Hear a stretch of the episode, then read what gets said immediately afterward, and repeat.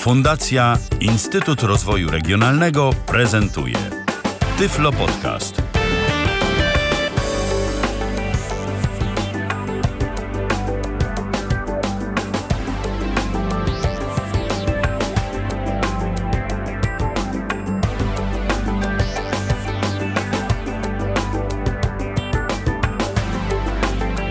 Dobry wieczór. W kolejnym odcinku Babiego Lata witam serdecznie, Ala Witek. Jak zwykle jest mi niezmiernie miło, że zechcieli Państwo spędzić ten wieczór w towarzystwie Tyfloradia, w towarzystwie naszego gościa i moim. A gościem moim i Państwa jest dziś Paweł Pluszczyk. Witaj, Pawle. Dobry wieczór, Alu, a w zasadzie jeszcze dzień dobry, bo mamy jasno. Dobry wieczór, Alu. Witam e, również słuchaczy. Cieszę się, że drugi raz mogę u Ciebie gościć. Ja też. Tutaj chwilowy mały przerywnik będzie. Niestety to mój zegar, godzina dziewiętnasta minęła. A to tylko świadczy o nas dobrze, że zaczęliśmy punktualnie. No tak. E, więc... E... Zanim tutaj na dobre rozkręci się nasza rozmowa, chciałabym przedstawić temat dzisiejszej naszej audycji. A dziś temat, myślę, ciekawy, wdzięczny, miły i sympatyczny. Będziemy sobie rozmawiać o telewizji. Mam nadzieję, że będziemy rozmawiać nie tylko z Pawłem, ale również z Państwem, że podzielą się Państwo z nami wrażeniami na temat swoich ulubionych programów, swoich ulubionych filmów,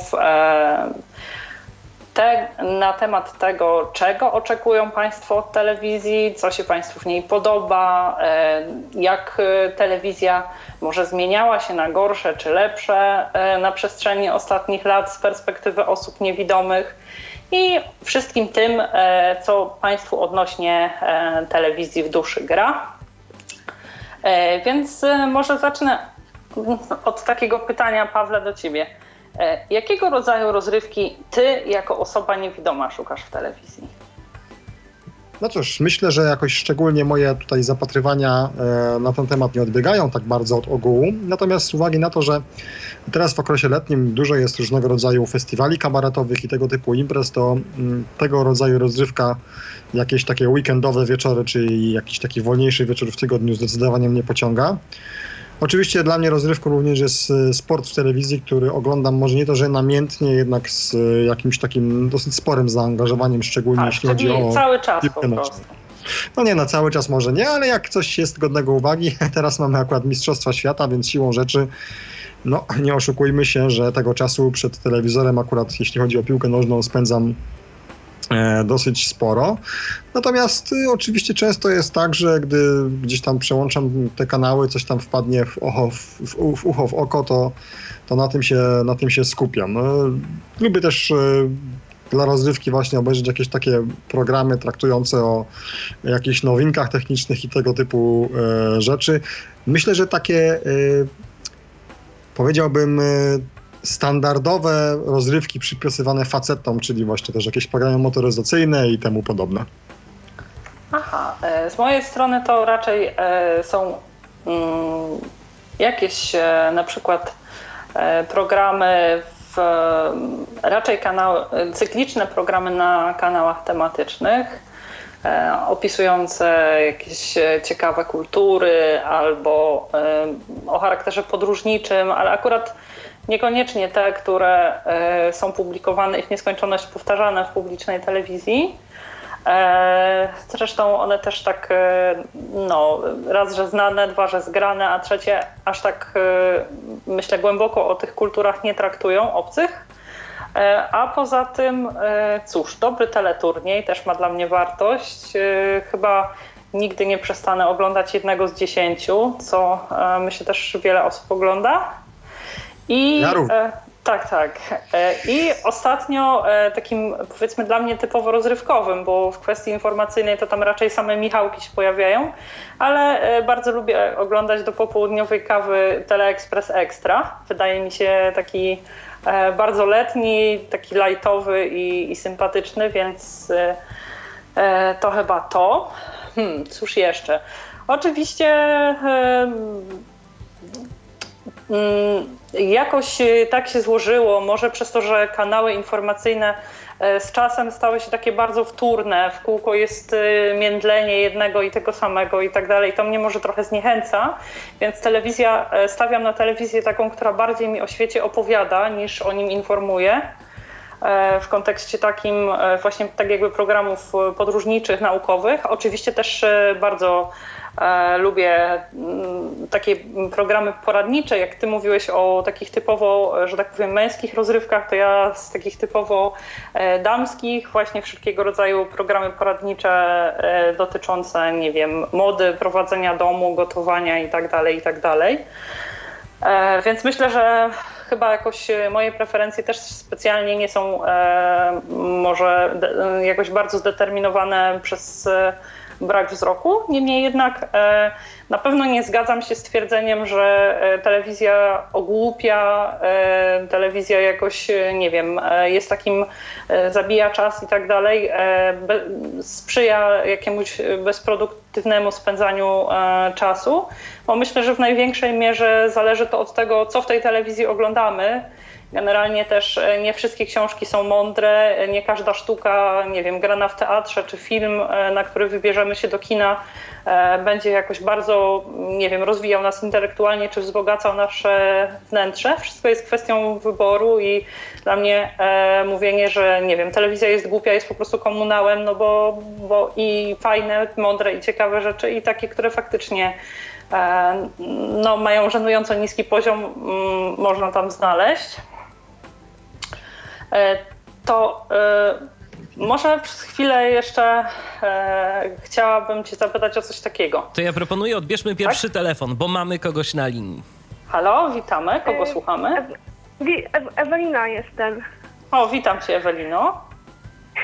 Ja akurat, y, mówicie o telewizji, tak? To tak. Moim, moim zdaniem po prostu mi brakuje w telewizji bardzo programów popularno-naukowych dotyczących, dotyczących medycyny, różnych chorób oraz pierwszej pomocy oraz wynalazków technologicznych. A najbardziej mi brakuje telewizji edukacyjnej. Był to naprawdę, uważam, świetny blok programowy, który, który, który po prostu można było dowiedzieć się wielu ciekawych informacji, informacji dotyczących fizyki, biologii molekula, molekularnej na przykład i no, medycyny także. Żyjesz, powiem tyle, że jest to moja ulubiona dziedzina i właśnie mnie tego najbardziej brakuje. A te wszystkie seriale, no to po prostu już nie da się tego w ogóle oglądać. A Ewelino, w twoim oglądaniu telewizji stawiasz raczej na takie programy, jeśli mówisz, edukacyjne czy naukowe, tak, na tak, kanałach tak, tematycznych, czy w telewizji publicznej, w ofercie telewizji publicznej starasz się takich szukać? Znaczy, wiesz, ja, ja ogólnie stawiam, no, oglądanie, no, powiedzmy, telewizji publicznej. Mhm. A mam do ciebie takie znaczy, pytanie. Znaczy, znaczy, znaczy te, znaczy... Kanały, kanały tematyczne też, ale, ale po prostu jakoś bardziej przypaduje do gustu telewizja publiczna. Bo I w niej właśnie ciągle, chciałabyś no, znajdować te informacje, tak? Tak, tak. I naprawdę jak słyszę, że ludzie oglądają te wszystkie show, to, no, to, to już po prostu mam, na, mamy ochotę najchętniej sobie gdzieś pójść. No tak, bo, ale bo myślę, że też coraz mniej jest, zwolenników aha, mają wszystkie te talent show. Ostatnia rzecz. Tak? Tak szybko powiem, jak się telewizja zmieniła, bo jak miałam okazję oglądać, ale to już tam inne kanały. Jesteście? Tak, tak, tak, tak. Słuchamy. Jesteście, tak? Tak, tak. Dobrze. Tak, to ja powiem tak, moim zdaniem telewizja się, że tak powiem, zgorszyła. Ponieważ aha. ciągle, mówią ciągle to samo w wiadomościach i to na każdym kanale. Czy to tam T V P Info, czy to, czy to tam jedynka, dwójka i tak dalej, i tak dalej. Poza tym mówię, seriali to jest za dużo. I właśnie w zamian za to chciałabym, aby jednak e, pojawiły się te e, właśnie rzeczy popularno-naukowe. Bo moim zdaniem telewizja ma e, dawać nam e, wiedzę, a nie jakieś tam e, bezproduktywne oglądanie. Mhm. A mam do ciebie, Ewelino, jeszcze jedno pytanie. Mogę, tak? Tak, można, można, pewnie. E, wiesz co, słuchaj, tylko przepraszam, bo mi... ja mam... Prze... Poczekaj chwilę, ja się mogę przewrócić, wiesz co, bo ja mam tremę po prostu na antenie, więc dlatego tak... S- sami swoje. Spokojnie, tak, tak, spokojnie. Tak, tak. Świetnie ci idzie, więc... Właśnie. Słuchaj, mam do ciebie takie pytanie. Czy ty jako osoba niewidoma uważasz, że informacje tak, tak, tak. przez telewizję prezentowane, obojętnie publiczną, komercyjną i tak dalej, są dla ciebie dostępne? Należycie, są jakby obraz jest opowiedziany w kontekście tych informacji, wiesz, które są... Co? Wiesz co, nie, zresztą wiesz, ja, z, ja ogólnie informacje odbieramy po prostu to, to, to, to co mówią. A to, co już jest na bliźnie, no to wiadomo, że się przy tym nie w ogóle nie nie nie nie Nie, no nie oczywiście, odbierane, rozumiem, więc... ale czy ta informacja ci się wydaje pełna? Bo popatrz, ja zwracam uwagę czasami na coś takiego, że bardzo denerwuje mnie, kiedy w telewizjach informacyjnych na przykład ktoś się wypowiada, nie wiem, w języku arabskim, czy jakimś takim, który, no, którego nie yy, tak, znam. Tak, tak, tak, tak. Ja I też dla osób widzących są napisy, prawda? Ludzie sobie czytają i tak, tak dalej. Tak, ja tak, sobie... są napisy, na przykład są filmy w języku angielskim i są tylko napisy, więc niestety, no, nie jest ona w pełni dla nas dostępna i nie będzie, ale uważam, że no, tak jak mówię, te programy popularno-naukowe bardzo dużo mi dają i, i naprawdę ja bardzo na to zwracam uwagę, bo mogłam się tą wiedzą z kimś podzielić na przykład, a tak to no, no nie ma tego, no i, no, no, no i co to oglądać, a jak są wakacje też w ogóle, nie ma nic, nie ma nic. No tak. Dziękujemy ci bardzo za telefon w takim razie, pozdrawiam cię i życzę ci miłego wieczoru. Dziękuję wam bardzo. Do usłyszenia. Do usłyszenia. Do usłyszenia. Hej, hej. E, wrócę jeszcze do tego, co chciałam powiedzieć. Paweł, nie wiem, czy ciebie też e, jakoś, e, że tak powiem, irytuje taka sytuacja, że na przykład e, jest jakiś serwis informacyjny, powiedzmy, nie wiem, z, jest relacja z jakichś tam e, działań wojennych, gdzieś tam w Iraku czy gdzieś.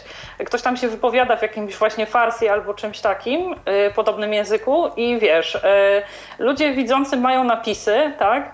A ja my, zastanawiam się, czy naprawdę takim ogromnym problemem jest to, żeby ktoś tam czytał lektor, bo rozumiem, że ktoś na przykład może wychodzić z założenia, że jeśli gdzieś ktoś się wypowiada w języku angielskim, no to ten lektor, no dobra, mógłby być, bo znowuż tak wiele osób u nas świetnie angielskim nie włada, ale niekoniecznie. No ale z drugiej strony zakładanie, że yy, wiesz, yy, kurczę, ktoś mówi w farsi, yy, chwileczkę, gdyby ten lektor tych, no bo to przy takich relacjach to to jest raptem kilkanaście jakichś zdań, prawda? Że ktoś by ten napis przeczytał, który się pojawia, byłoby to, wydaje mi się, bardzo fajne i takie przydatne, no bo przecież tylko dlatego, że jestem osobą niewidomą, nie muszę się uczyć wszystkich języków świata, żeby móc w pełni odebrać no, informacje. No ale wydaje mi się, prawda? Że jednak to zjawisko jest bardziej powszechne w telewizjach komercyjnych niż, tak. w, telewizji, niż w telewizjach publicznych, no bo powiedzmy czasami mam możliwość oglądania na przykład telewizji publicznej z Niemiec czy coś takiego. No niemniej jednak no, to jest chyba po prostu znak naszych czasów i myślę, że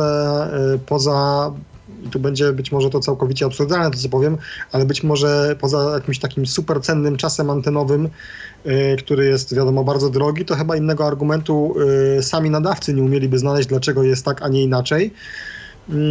Tym bardziej, że dzisiaj w dobie komputerów i tak dalej, i tak dalej, to jakoś tłumaczenia, wyświetlenie tego wszystkiego i właśnie danie komuś do przeczytania z promptera czy coś takiego nie jest wcale, nie jest wcale technicznie trudniejsze niż miało to miejsce dwadzieścia pięć lat temu, a w zasadzie jeszcze kilkanaście lat temu w zasadzie w każdej telewizji właśnie gdy było coś takiego, o czym opowiadasz, to było to czytane przez lektora i, i nie było z tym problemu, no ale to samo dotyczy, nie wiem, filmów w kinach i całej reszty. Ale rzeczy. Ja ci powiem, że yy, mi się wydaje, że to nie jest tak, że to jest dla kogoś problem techniczny albo jakiś inny problem yy, natury takiej, powiedzmy, który yy, jakieś wielkie trudności nastręczałoby jego rozwiązanie. Yy, ja myślę, że po prostu chyba nikomu tam w telewizji jednej czy drugiej komercyjnej nie przyszło do głowy, że yy, jest po prostu garstka osób, która yy, jeśli ten tekst nie będzie przeczytany, zwyczajnie się z tą informacją nie zapozna.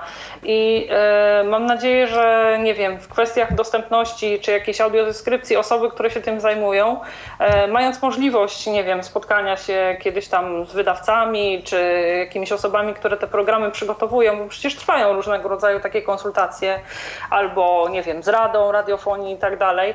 E, nie sądzę, żeby tam Rada jakieś dyrektywy w tym zakresie wydała, ale jeśli kwestie już, nie wiem, tej audiodeskrypcji czy tam e, dostępności informacji są poruszane, to nie byłoby źle, gdyby tą tą kwestię też jakoś można było ogarnąć. No ja tutaj absolutnie nie chcę atakować nikogo, kto się zajmuje audiodeskrypcją. Mam na myśli ja różnego też, rodzaju... No nie, nie, ja tutaj y... mam na myśli dalszy ciąg mojej wypowiedzi, bo, bo będzie on dosyć y, taki osobisty i, i jednoznaczny. Natomiast ja rozumiem, że krzewienie kultury i tak dalej jest bardzo istotne, aczkolwiek wydaje mi się, że organizacje zajmujące się właśnie wdrażaniem audiodeskrypcji, czy też jej upowszechnianiem i tak dalej, znacznie większy nacisk powinny kłaść na jej dostępność w mass mediach niż na organizowanie nie wiem, przedstawień teatralnych albo dystrybuowanych w jakichś niewielkich miejscowościach, gdzieś tam na, na, na rubieżach naszego kraju i tak dalej. Ja rozumiem, że to jest potrzebne. Niemniej jednak właśnie dzięki temu, że po prostu tak naprawdę w dużej mierze, wydaje mi się, że jeśli chodzi o audiodeskrypcję, to po prostu to, co jest robione przez mass media, jest im narzucone poprzez różnego rodzaju ustawy, a nie przez dobrą wolę, czy też po prostu właśnie przez kontakt z potencjalnym odbiorcą, który takiej, takiej usługi wymaga. I, i to jest niestety według mnie bardzo duży błąd wszystkich tych, którzy się tym zajmują.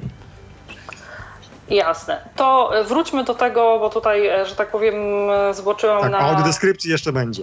Tak, audiodeskrypcji jeszcze będzie, więc chciałam Cię zapytać, wrócić do tego pytania, jak w Twoim odczuciu telewizja zmieniała swoją ofertę na przestrzeni, powiedzmy, ostatnich tych dwudziestu pięciu lat. Które, to zanim nie wiem, Paweł się tak? wypowie, to jeszcze powiem tylko tyle, że mamy informację na Skype'ie od Eweliny, która się zgadza z tym, co mówicie.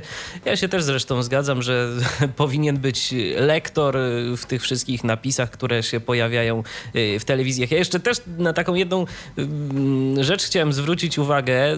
To już teraz nie jest takie chyba powszechne, chociaż ja nie wiem, bo jakoś z telewizją ostatnio coraz mniej mnie łączy, jeżeli chodzi o oglądanie, ale bardzo też krzywdzące dla osób niewidomych były dwie rzeczy kiedyś. Pierwsza rzecz to kiedy były te połączenia y, o podwyższonej płatności. Kiedyś było mnóstwo tych różnych konkursów, na które można było sobie zadzwonić i mieć tam cień szansy, żeby wygrać coś. A, te telegry, y, tak? Tak, tak. Jakieś wszystkie tam audio, tele, tele, audio to się różnie w różnych stacjach nazywało. Y, cena za minutę połączenia często była podawana na ekranie i także kiedyś kiedy były te wszystkie telezakupy takie popularne i to chyba nadal jest popularne, tak. To tam również lektor zawsze mówił coś takiego, bo ja podejrzewam, że te ceny się zmieniały i taniej było wrzucić napis niż dograć nową ścieżkę lektora. One ciągle rosły. Tak. I zawsze było cenę tego atrakcyjnego urządzenia podajemy na ekranie. No to super, ale dla nas to było niestety niedostępne. To w kwestii telezakupów jest tak do tej pory, natomiast telegry zastąpiły wróżki w tych, w tych obszarach, gdzie były, to znaczy gdzieś, nie gdzie jeszcze te telegry są, ale tam, gdzie były głównie są wróżki i z wróżkami jest właśnie dokładnie tak samo, jak było z telegrą, że również cena za połączenie jest wyświetlana na ekranie, a nigdy, że tak powiem, głosem nie jest odczytywana ta, ta wartość z ekranu. Eee, to no jak to... to było z tymi zmianami, Pawle?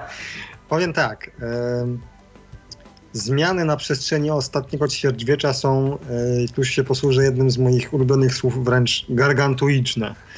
Niestety, i to mówię z yy, dużym, dużym żalem i sentymentem, telewizja się, że tak powiem, bardzo zamerykanizowała. Mnie się to bardzo nie podoba. Yy, natomiast mam okazję, ty Alu, tam może śledzisz teraz też czasami, na programie T V P Historia jest dziennik telewizyjny z roku tysiąc osiemset, tysiąc dziewięćset osiemdziesiątego dziewiątego, przepraszam. Tak, tysiąc osiemset to, to pewnie też byłoby o czym mówić, ale przed telewizją to jednak nieco było. I tam najlepiej yy, widać, jak wyglądał dziennik, tudzież serwis informacyjny kiedyś, a jak wygląda dzisiaj. Były dwa, trzy tematy, które sobie tam drążono te trzydzieści minut, bo to w zasadzie tyle trwał ten cały dziennik. Było wszystko po kolei omawiane. Nie wyobrażam sobie, aby dzisiaj w głównym wydaniu wiadomości jakiejś tam stacji był pięciominutowy wywiad z premierem czy też jakimś tam ministrem, co... Chyba, że jest jakaś afera, no nie? Ta no właśnie, czy na co na on czas po prostu było norma, normą, albo żeby na przykład taki... było publikowane przez dziesięć... Mhm. No właśnie, albo że przez dziesięć minut było odczytywane przez redaktora oświadczenie rządu w jakiejś tam sprawie. No oczywiście dzisiaj yy, takie mamy czasy, że wszystko dzieje się znacznie szybciej i w ogóle. Aczkolwiek tutaj oczywiście nie można też nie powiedzieć o zmianie jakości. Mam na myśli stricte techniczną jakość, co oczywiście jest z dużym pożytkiem dla osób niepełnosprawnych. Wybór, mnogość kanałów i tak dalej, i tak dalej, to jest postęp, który, który mnie zadowala. Natomiast przekaz informacji, byle jakość tego wszystkiego, dzisiaj po prostu liczy się news, nie sposób jego podania, nie to, czy się przedstawi dokładnie i rzetelnie daną informację. Ja oczywiście tutaj pomijam aspekt, że tak powiem, ustrojowy, który miał miejsce w czasach tam słusznie minionych, gdzie pewne rzeczy trzeba było po prostu podawać w taki, a nie inny sposób. Natomiast jakaś taka rzetelność dziennikarska była dużo większa. Co jeszcze zwraca moją uwagę? Oczywiście jako osoba dzisiaj tam powiedzmy sobie trzydziestoczteroletnia, to na początku tych wszystkich przemian, na początku lat dziewięćdziesiątych e, może jakoś tam nie byłem jeszcze super uświadomiony politycznie i tak dalej. Natomiast zmierzam do tego, że e, nawet już powiedzmy sobie tak nieco górnolotnie w wolnej Polsce i tak dalej, gdzie to wszystko tam się rodziło i, i tak dalej, gdzie mieliśmy wybory, gdzie tam były na przykład różnego rodzaju prywatyzacje, jakoś dużo lepiej, w bardziej przystępnej formie, w moim odczuciu w dużo lepszy sposób przedstawiano ludziom to, co się w kraju dokonuje. Na przykład jeśli zbliżały się jakieś wybory, to jak głosować, dokładnie co zrobić, czy też właśnie nie wiem, na czym polega prywatyzacja, czy na przykład na czym polega dokładnie denominacja, co będzie, jak będzie i tak dalej, i tak dalej. Dzisiaj to wszystko jest traktowane bardzo po macoszemu, nie wiem, czy po prostu twórcy tak, programu... Tak, pobieżnie i na ogół wszystko, co wyjaśniane jest, jest wyjaśniane poprzez spoty, które są e, krótkie, w dużej mierze graficzne i takie e, hmm, e, przeznaczone chyba dla takich odbiorców bardzo młodych, którzy e, w takim, e, powiedzmy, nie wiem, świecie piktogramów funkcjonują. E, tak, i mnie w dzisiejszej telewizji... Y, Nie podoba się bardzo ten nieustający show. Ja tego po prostu nie znoszę. Te wszystkie programy, yy, szczególnie na tych kanałach powiedzmy komercyjnych, takie nie powiem, że popularno-naukowe, ale właśnie yy, takie programy yy, typu jak na przykład tam Top Gear czy inne, yy, ja tego strasznie lubię. Bardzo yy, mnie irytuje właśnie forma taka, yy, taka yy, w cudzysłowie kolesiowska próba jakaś wejścia z widzem w interakcję. No oczywiście, no wiadomo, jeśli jest to program, y, gdzie nie ma kontaktu z widzem takiego bezpośredniego przez portal społecznościowy czy coś takiego, to jest to trochę nadużycie z mojej strony, to co powiedziałem. Natomiast mnie się to bardzo, bardzo y, nie podoba. Strasznie tego nie lubię. Taka swego rodzaju fraternizacja, tak? To raz, a dwa właśnie... Em, ten taki show, ciągłe oklaski tam y, publiczności, Aha. zachwyty, y, czy takie no często, mm, no nie bójmy się tego powiedzieć, robienie po prostu z telewidza idioty. E, to ja mam, e, tak? To jeśli... Generalnie jeszcze na przykład y, bardzo teraz jest powszechne na tych kanałach y, z rodziny tam Discovery czy pokrewnych takie właśnie showmeńskie programy jak na przykład y, walka o bagaż czy jakieś mhm. tam licytacje, y, tego typu rzeczy. To znaczy generalnie tam w bardzo dużym skrócie polega to na tym, że tam jest jakiś tam magazyn, jest do niego dostęp, ludzie tam mają ileś tam minut na, na nabranie tyle, ile dadzą rady, tudzież ewentualnie na tyle, ile mają pieniędzy. No i później tam jest dalsza Szacowanie. historia tych, tych przedmiotów i tak dalej. I takich programów oczywiście jest teraz cała masa. Ciągle jest ta sama konwencja i mnie się to niesamowicie nie podoba, to do mnie w ogóle nie trafia. Do mnie też, bo one są bardzo głośne, w takiej głośnej formule, e, bardzo takie, e, no traktujące o bardzo powierzchownych rzeczach i jeszcze na dodatek skonstruowane w sposób taki, który nikogo i niczego nie nauczy, więc... Dokładnie. Nie dlatego wiem, jak ja to jest możliwe, dlatego ja powiedziałem na... o tej amerykańskości, dla mnie to jest tak. wręcz po prostu groteska. To ja z kolei na inne rzeczy też zwracam uwagę, ale oczywiście w tym, co powiedziałeś, zgadzam się z tobą. Ja jeszcze tylko państwu przypomnę, jeśli będą mieli państwo ochotę skontaktować się z nami i wyrazić swoją opinię na temat telewizji dziś, wczoraj czy tam sprzed lat, można to robić na dwa sposoby. Po pierwsze przez komunikator Skype na tyflopodcast kropka net, a także pod stacjonarnym numerem telefonu sto dwadzieścia trzy osiemset trzydzieści cztery osiemset trzydzieści pięć. Bardzo serdecznie zapraszamy i zachęcamy do kontaktu. No i kolejną e... opinię mamy, tym razem od Dionesque. Napisała do nas, że spoty muszą być, jak to się teraz mawia, cool. No tak, i właśnie chyba cała telewizja jest cool. Mnie pierwsza rzecz taka, która bardzo zasmuciła w telewizji, dziękujemy bardzo Diones za twoją opinię. Pierwsza rzecz taka, która mnie, że tak powiem, zasmuciła w telewizji, to zmiana, jaką widziałam na, na przykładzie bajek. Tak, tak. Które kiedyś były właśnie takie spokojne, wręcz usypiające. Mówię o tych bajkach, które były w formie dobranocek, tak? Były opowiadane jakieś historie krótkie, to wszystko się działo powoli, w takiej formie właśnie wyciszającej i tak dalej, i tak dalej. A dzisiaj to jeśli do czasu, kiedy tam miałam okazję, nie wiem, wraz z jakimiś dziećmi w rodzinie czy z sąsiedztwa oglądać dobranocki, to ja bym po nich nie zasnęła, bo po prostu bez przerwy jakieś wodotryski, krzyk, wrzask i ja nie wiem, jak to jest w ogóle możliwe, żeby dziecko przy takiej bajce się wyciszyło. Na szczęście bo... powoli się to znowu zmienia. No na szczęście tak, ale właśnie przez jakiś czas było w ten sposób to rozwiązane, że dla mnie to była jakaś tragedia. W ogóle nie wiem, co to miało wspólnego z dobranocką. Jakiś, no naprawdę straszne to było. I na przykład dziwimy się później, że dzieci, które dużo oglądają, dużo czasu poświęcają na oglądanie telewizji, już nawet jeśli to są programy przeznaczone stricte dla nich, tak, są nadmiernie pobudzone, nawet mówią w taki specyficzny sposób, bardzo wysokimi głosami, bardzo głośno i tak dalej, to właśnie przede wszystkim wydaje mi się, że może przyczyną być też no taka, nie wiem, krzykliwość i w ogóle formuła tych bajek i sposób mówienia bohaterów, bo jeżeli dziecko cały dzień e, ogląda coś takiego i częściej słyszy takie głosy i artykulacje niż e, artykulacje normalnego człowieka, swojego rodzica, e, rodzeństwa czy nie wiem, dziadka czy kogoś tam, no to trudno się dziwić później, że, że właśnie w taki sposób mówi. To jest pierwsza sprawa. E, druga sprawa co do tych zmian, e, to na tle e, serwisów informacyjnych e, taka mm, troszeczkę w, w telewizji świat tak się skurczył, jakby ktoś przekłuł balona, bo e, bardzo mało jest informacji takich naprawdę interesujących e, gdzieś tam ze świata.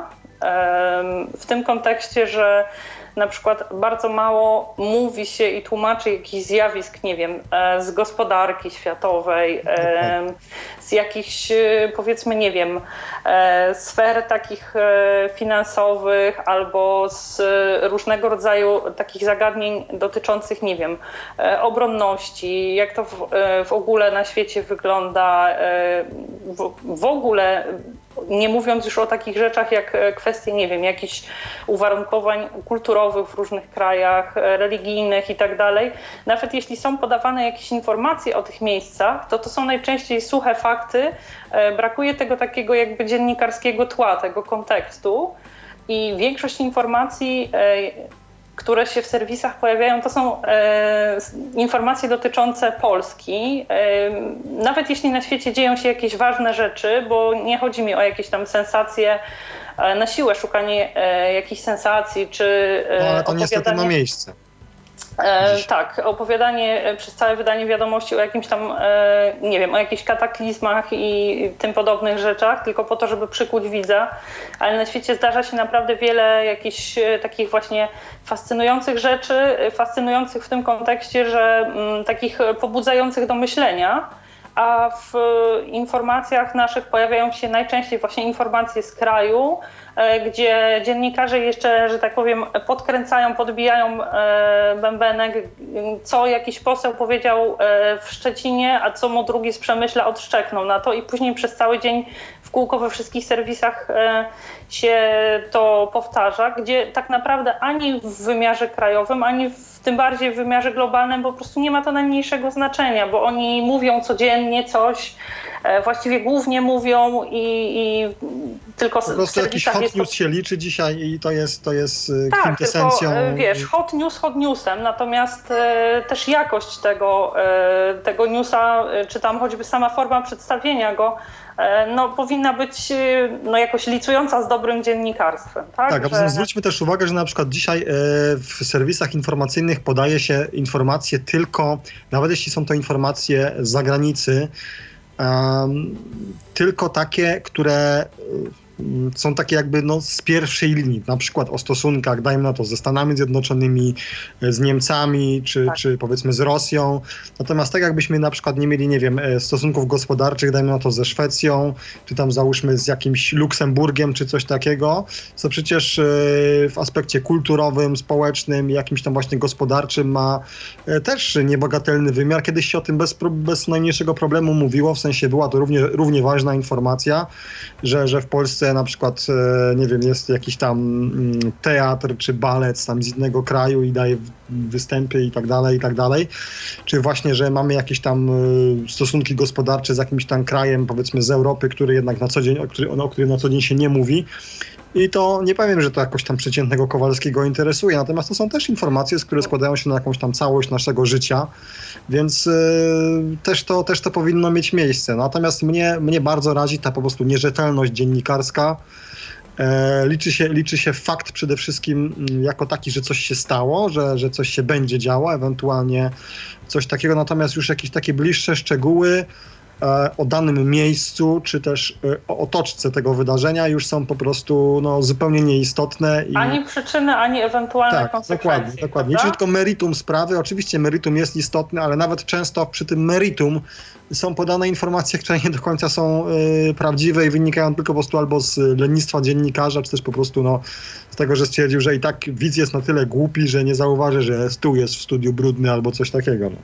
I jeszcze ale... tu mamy taką jedną refleksję ze strony Eweliny, która do nas napisała, słuchajcie, kolejną swoją uwagę a propos telewizji. I tu Ewelina także porusza kwestię programów interwencyjnych, że jej zdaniem te programy no rzeczywiście pomagają, to prawda, ale mm, oprócz tego, że pomagają, to strasznie nakręcają ludzi, strasznie rozdmuchują sprawy i robią różnego rodzaju sensacje z jakichś przypadkowych rzeczy, które dzieją się jednostkom, a ludzie czasem potrafią wtedy uwierzyć, że jest to na przykład normą, czyli po prostu robienie takiej niepotrzebnej sensacji, oprócz rzeczywiście interweniowania, robienie takiej wielkiej sensacji z natomiast, jakiegoś jednostkowego wydarzenia. To jest też chyba, jest druga strona tego medalu. Mnie się wydaje, że mimo wszystko ludzie dzisiaj czują się znacznie bardziej bezradni niż kiedyś i dlatego często swoje problemy... Yy, Jak już nie mają gdzie iść, dokładnie. Dokąd, to, to, to, to po prostu idą jakoś do telewizji, bo o to wiedzą, właśnie chodzi, one urastają na miarę jakiejś tam niesamowitej tragedii. No często to są ludzkie tragedie,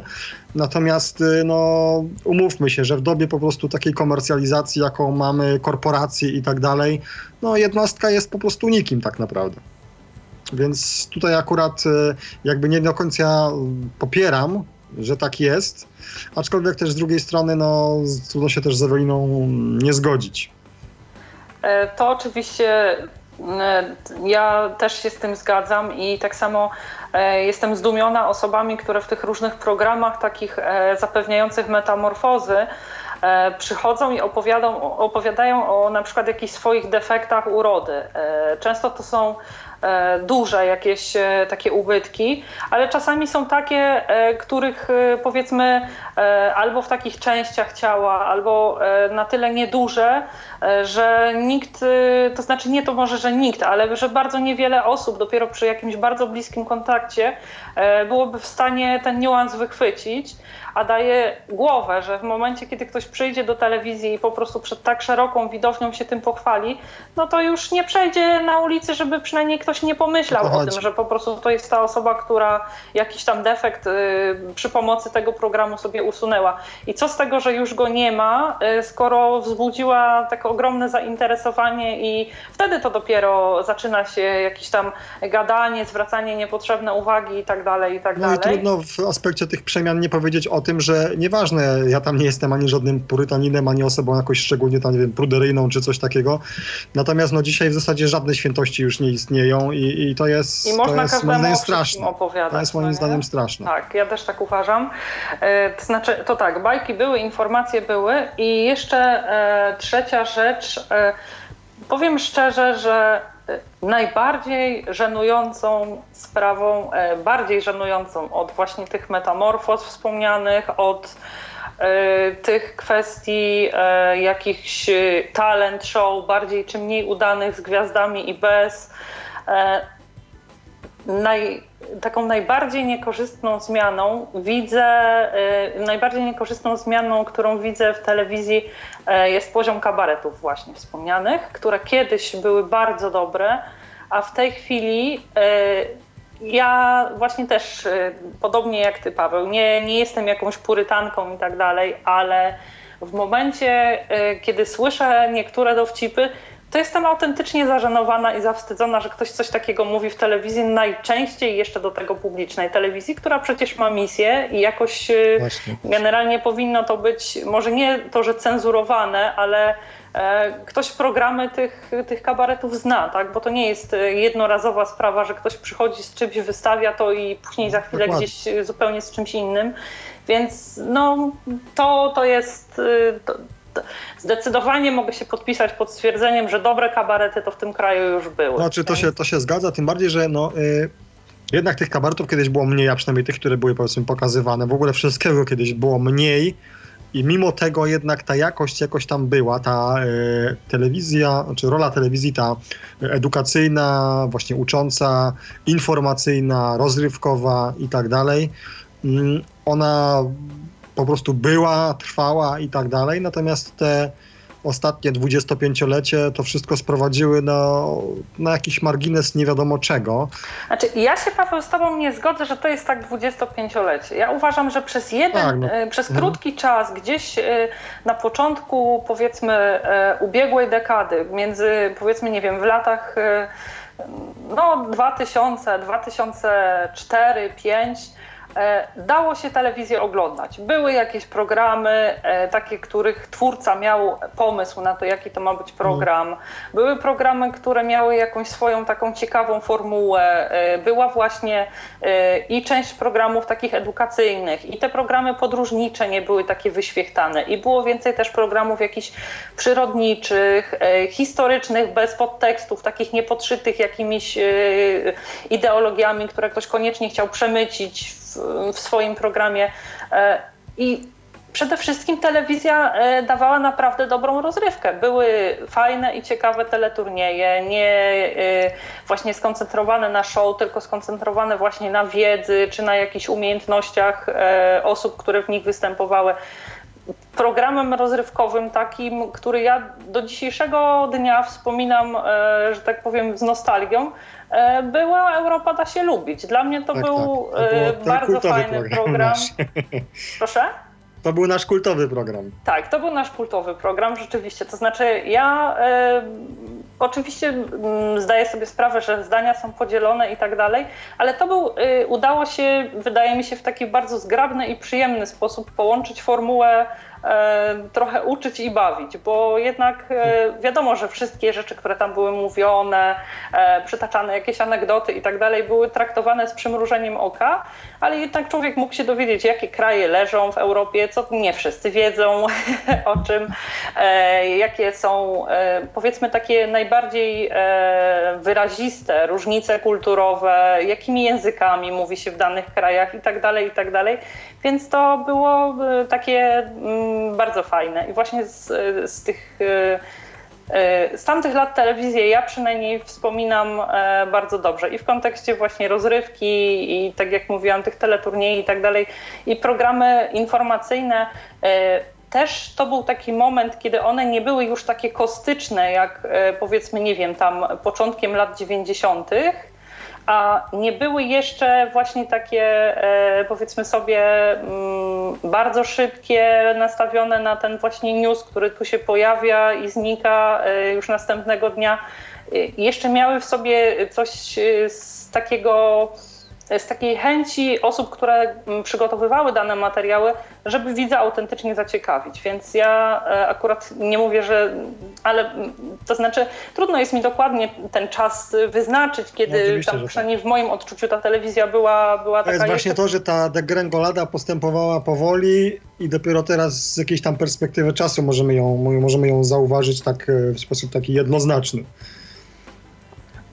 To chciałabym cię zapytać, Paweł, już teraz może o te lata dzisiejsze. Ja tutaj co do kultury w telewizji mam takie fajne odczucia z kolei łączenia kultury takiej hmm, powiedzmy ciekawej z rozrywką, podobają mi się e, właśnie chyba akurat e, ubiegłą sobotę był i w następną sobotę będzie, jeśli czegoś nie pomyliłam. Był na przykład w telewizji relacjonowany Festiwal Kultury Żydowskiej, a teraz będzie Festiwal Kultury Cygańskiej. Jeśli czegoś nie pomyliłam tygodniami, ale tak mi się wydaje właśnie, że to jakoś tak teraz było. I uważam, że takich rzeczy powinno być więcej, dlatego że to jest rozrywka, ale taka, która też właśnie troszeczkę uczy nas innej kultury. No a przy tym oczywiście też w jakiś sposób bawi. Tak samo też bardzo takim jedyną rzeczą, o której mogę powiedzieć, która w telewizji moim zdaniem była dobra i jest dobra, to są filmy dokumentalne. Nie mam tutaj na myśli jakichś programów interwencyjnych, natomiast filmy dokumentalne, te, które pojawiają się w różnych tych cyklach właśnie. Teraz akurat w środę, późnym wieczorem jest taki cykl dokumentów, ale również pojawiały się w Trójce tej regionalnej w ciągu ostatniego roku też późną wieczorową porą takie dokumenty o po prostu najróżniejszych zakątkach świata, o najróżniejszych zjawiskach kulturowych, społecznych itd., itd. Więc myślę, że tutaj w kwestii tych, tych dokumentów telewizja naprawdę nie oddaje pola i, i ta oferta jest naprawdę ciekawa i taka warta zapoznania się. Ja się tutaj akurat z tobą zgadzam w zasadzie dziewięćdziesięciu czy tam dziewięćdziesięciu kilku procentach. E, również uważam, że wszelkiego rodzaju właśnie, no tutaj może trochę będzie to niewłaściwe słowo, ale w tej chwili nie przychodzi mi do głowy nic innego, odrębności powinno się jednak pokazywać. Przecież e, ciągle jednak u nas jest dużo m, ludzi, którzy tam są z pokolenia, że tak powiem, lwowskiego, mają jakieś tam swoje zwyczaje, które nadal kultywują i tak dalej, swoje e, spotkania i o tym się jednak mówi coraz mniej. Wydaje mi się, że też takich w programach regionalnych mimo wszystko coraz mniej czasu poświęca się regionom. Ja jako osoba, która pochodzi ze Śląska, no mam świadomość tego, że kiedyś po prostu tego było znacznie więcej. Ale ja ci powiem, Paweł, to wraca, bo no, tak, tak. Od kiedy info jest info, a z powrotem wróciły programy regionalne no w tej zwiększonej formule, to to wraca i to jest, znowu ta oferta jest taka właśnie rzeczywiście bardziej ukierunkowana na odbiorców z danego regionu, mówiąca o danym regionie, mówiąca gwarą danego regionu, więc... I, i to cieszy i miejmy nadzieję, że właśnie tego będzie, tego będzie więcej. Bardzo mi się podoba, że telewizja publiczna, nawet jeśli nie ma własnych produkcji, bo jednak sporo z tych filmów dokumentalnych to są produkcje, że tak powiem, obce, na przykład z innych ośrodków telewizyjnych z Europy czy ze świata, jest, przepraszam, jeszcze ktoś, kto nad tym czuwa, doborem tego i nad jakością, żeby właśnie to się nie stało takie byle jakie i to mi się bardzo, bardzo podoba, szczególnie właśnie na przykład programy jakieś takie przyrodnicze, które na pewno, czy na przykład programy takie krajoznawcze, które naprawdę dają bardzo dużą wiedzę o tym, co nas otacza, bo przecież na co dzień, nawet jeśli przechodzimy sobie, prawda, mostem nad Wisłą, to o tej rzece w ogóle nie myślimy jako takiej.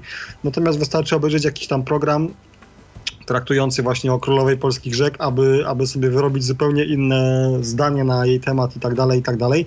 Także również tutaj jestem bardzo pozytywnie nastawiony do tego, co obecnie jest w telewizji, jeśli chodzi o właśnie filmy dokumentalne i tak dalej, aczkolwiek wydaje mi się, że niestety E, ubywa tego, e, nie jest to już tak jak kiedyś i nie jest to taka właśnie, taka high quality, taka wysoka jakość, jak to miało miejsce e, kiedy, znaczy oczywiście są jakieś takie, nie powiem, że perełki, ale sporo jest jeszcze audycji, które, które tą jakość trzymają, aczkolwiek no nie ze wszystkim, nie ze wszystkim tak niestety jest. Niemniej jednak tutaj myślę, że mogę się z tobą zgodzić co do tej co do tej kultury i odrobinkę uprzedzając fakty, aczkolwiek co do sportu już niekoniecznie.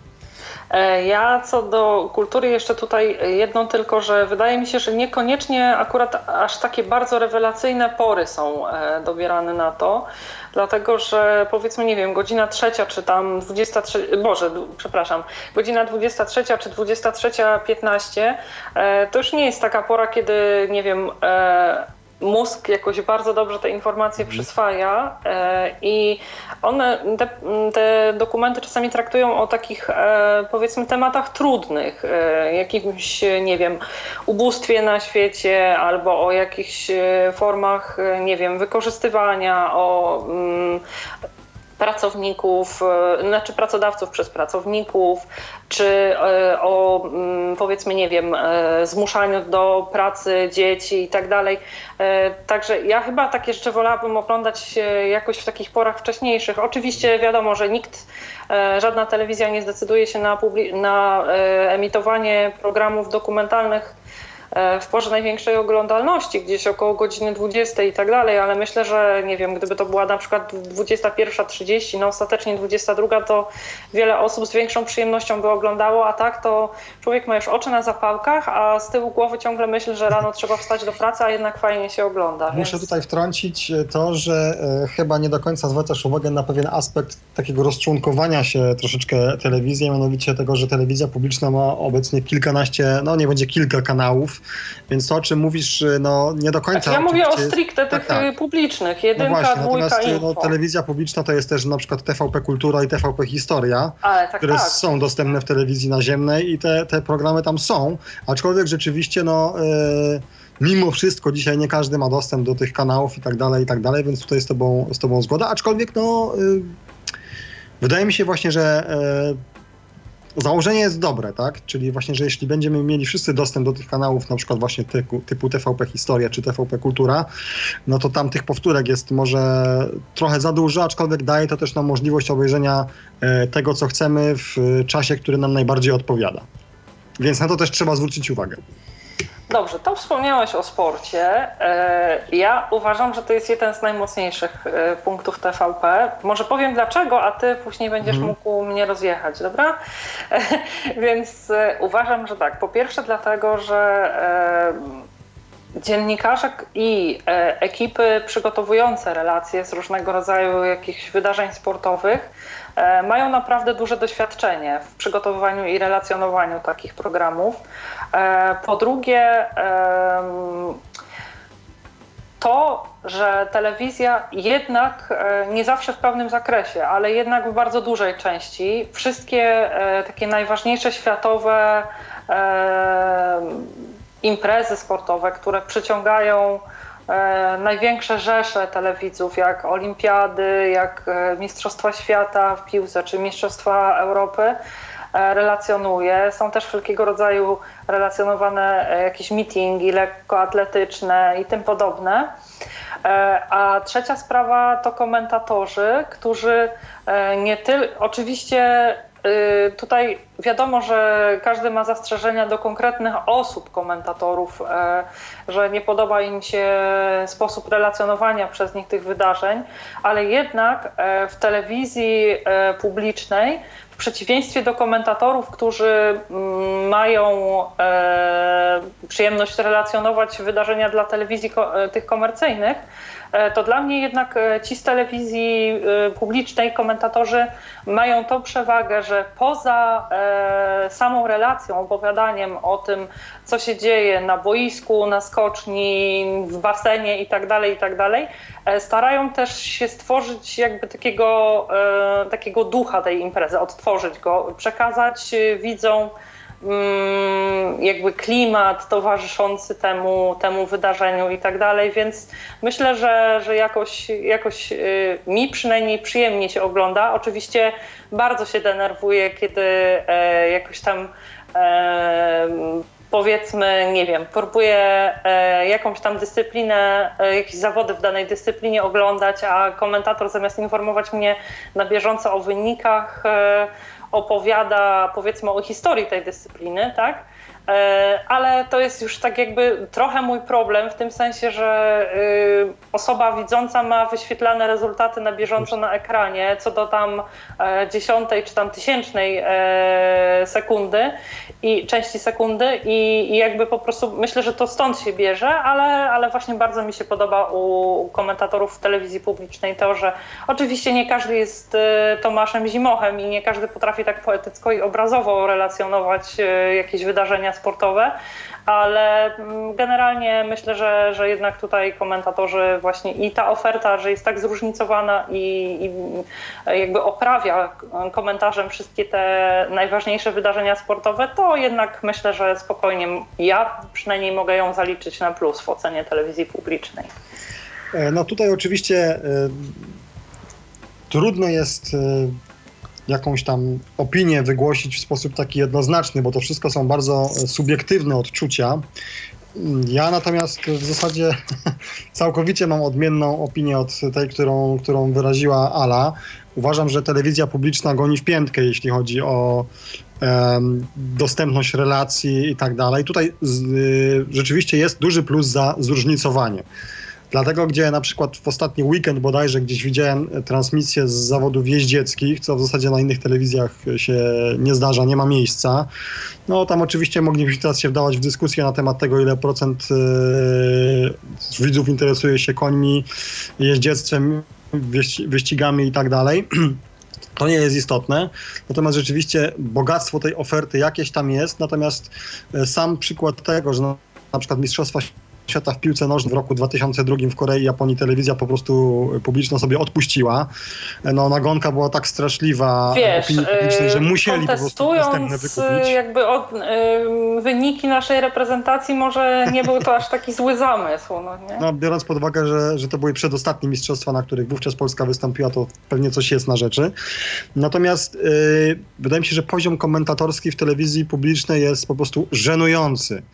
Jeśli dla mnie na przykład, tutaj podam przykład z ostatnie, jednego z ostatnich meczy, komentator przez kilka minut nazywa grającego napastnika reprezentacji Argentyny Lionela Messiego Maradoną i to nie jest to ani przenośnia, ani po prostu jakaś tam próba podniesienia wartości tego piłkarza, chociaż tego nie trzeba robić. I dopiero po jakimś czasie się orientuje, to moim zdaniem nie najlepiej o nim świadczy, a samo to, bo oczywiście tutaj można powiedzieć, no okej, okay, jest na drugim końcu świata, upał, zmęczenie, mnóstwo pracy, kilkanaście godzin na dobę na nogach, to jest zrozumiałe, natomiast gdy jego, że tak powiem, kolega komentujący z nim mecz, e, cały czas, gdy on powie, że Maradona jest przy piłce, powtarza, no rzeczywiście tam Messiego można porównać do Maradony, bo to wspaniały piłkarz i tak dalej. I jest to ewidentnie po prostu wskazanie na to, że... Wykazał się, się dużą delikatnością. Tak? No po prostu, no, dla mnie to jest żenada.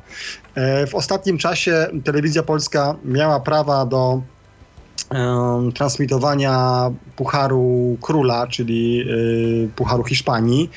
Poziom komentatorski jest po prostu żałosny. Jeśli dziennikarz z czterdziestoletnim stażem nie umie sobie przyswoić e, poprawnej wymowy nazwisk w języku hiszpańskim, to nie jest, to nie są zawodnicy z Korei, Japonii, czy załóżmy z jakiegoś tam Wietnamu, e, żeby nie umieć sobie sprawdzić, jak się wymawia coś tam po hiszpańsku, jak się pisze, no to to jest dla mnie po prostu straszne. Ja na takie rzeczy zwracam uwagę.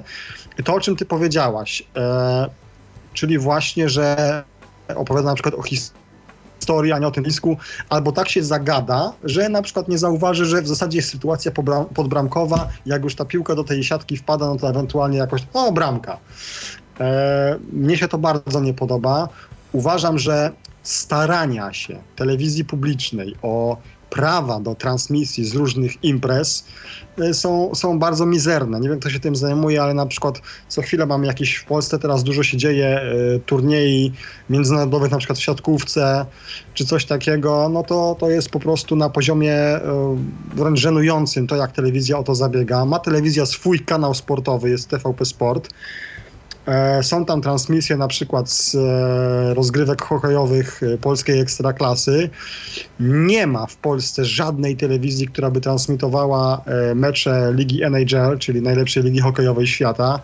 Mimo tego, że jest różnica czasu z oczywistych względów, ponieważ mecze są rozgrywane za oceanem, zainteresowanie byłoby ogromne.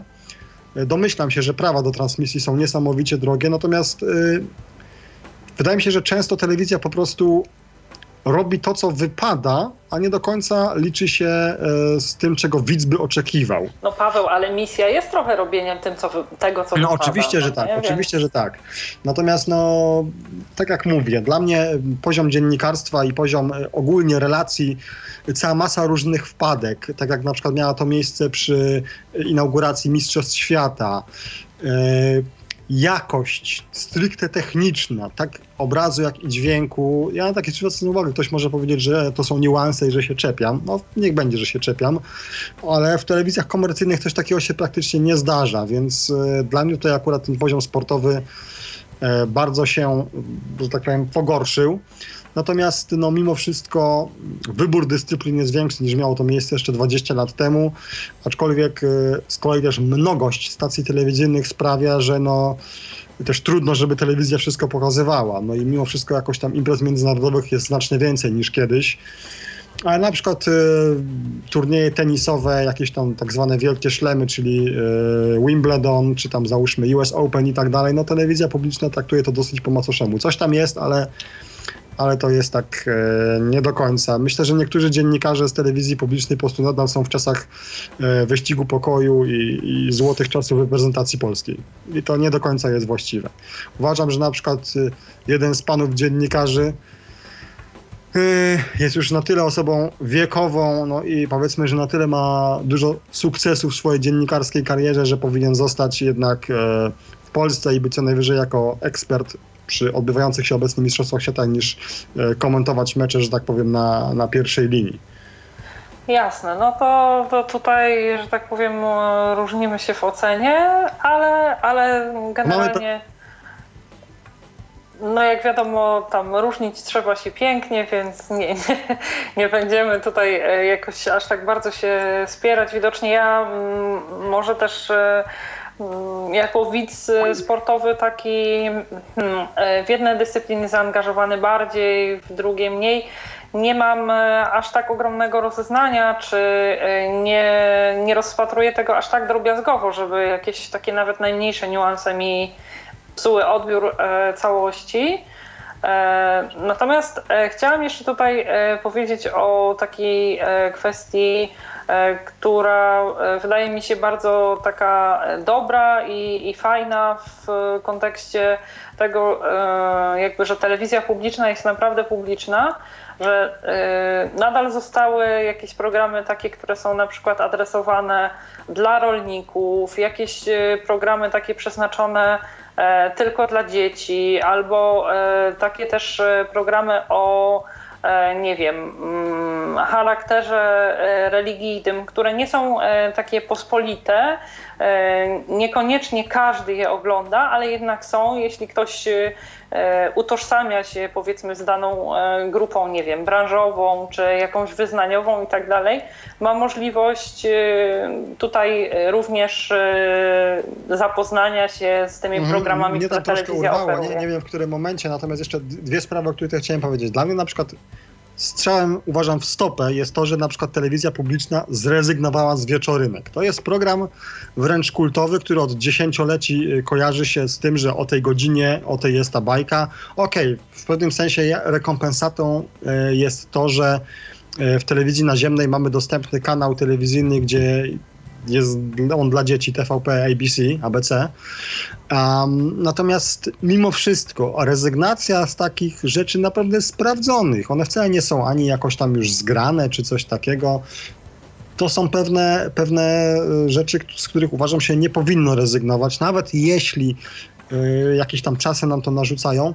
Natomiast druga rzecz, o której tam zacząłem mówić, y, nie podoba mi się bardzo w telewizjach dzisiaj ta niesamowita poprawność polityczna. To jest dla mnie...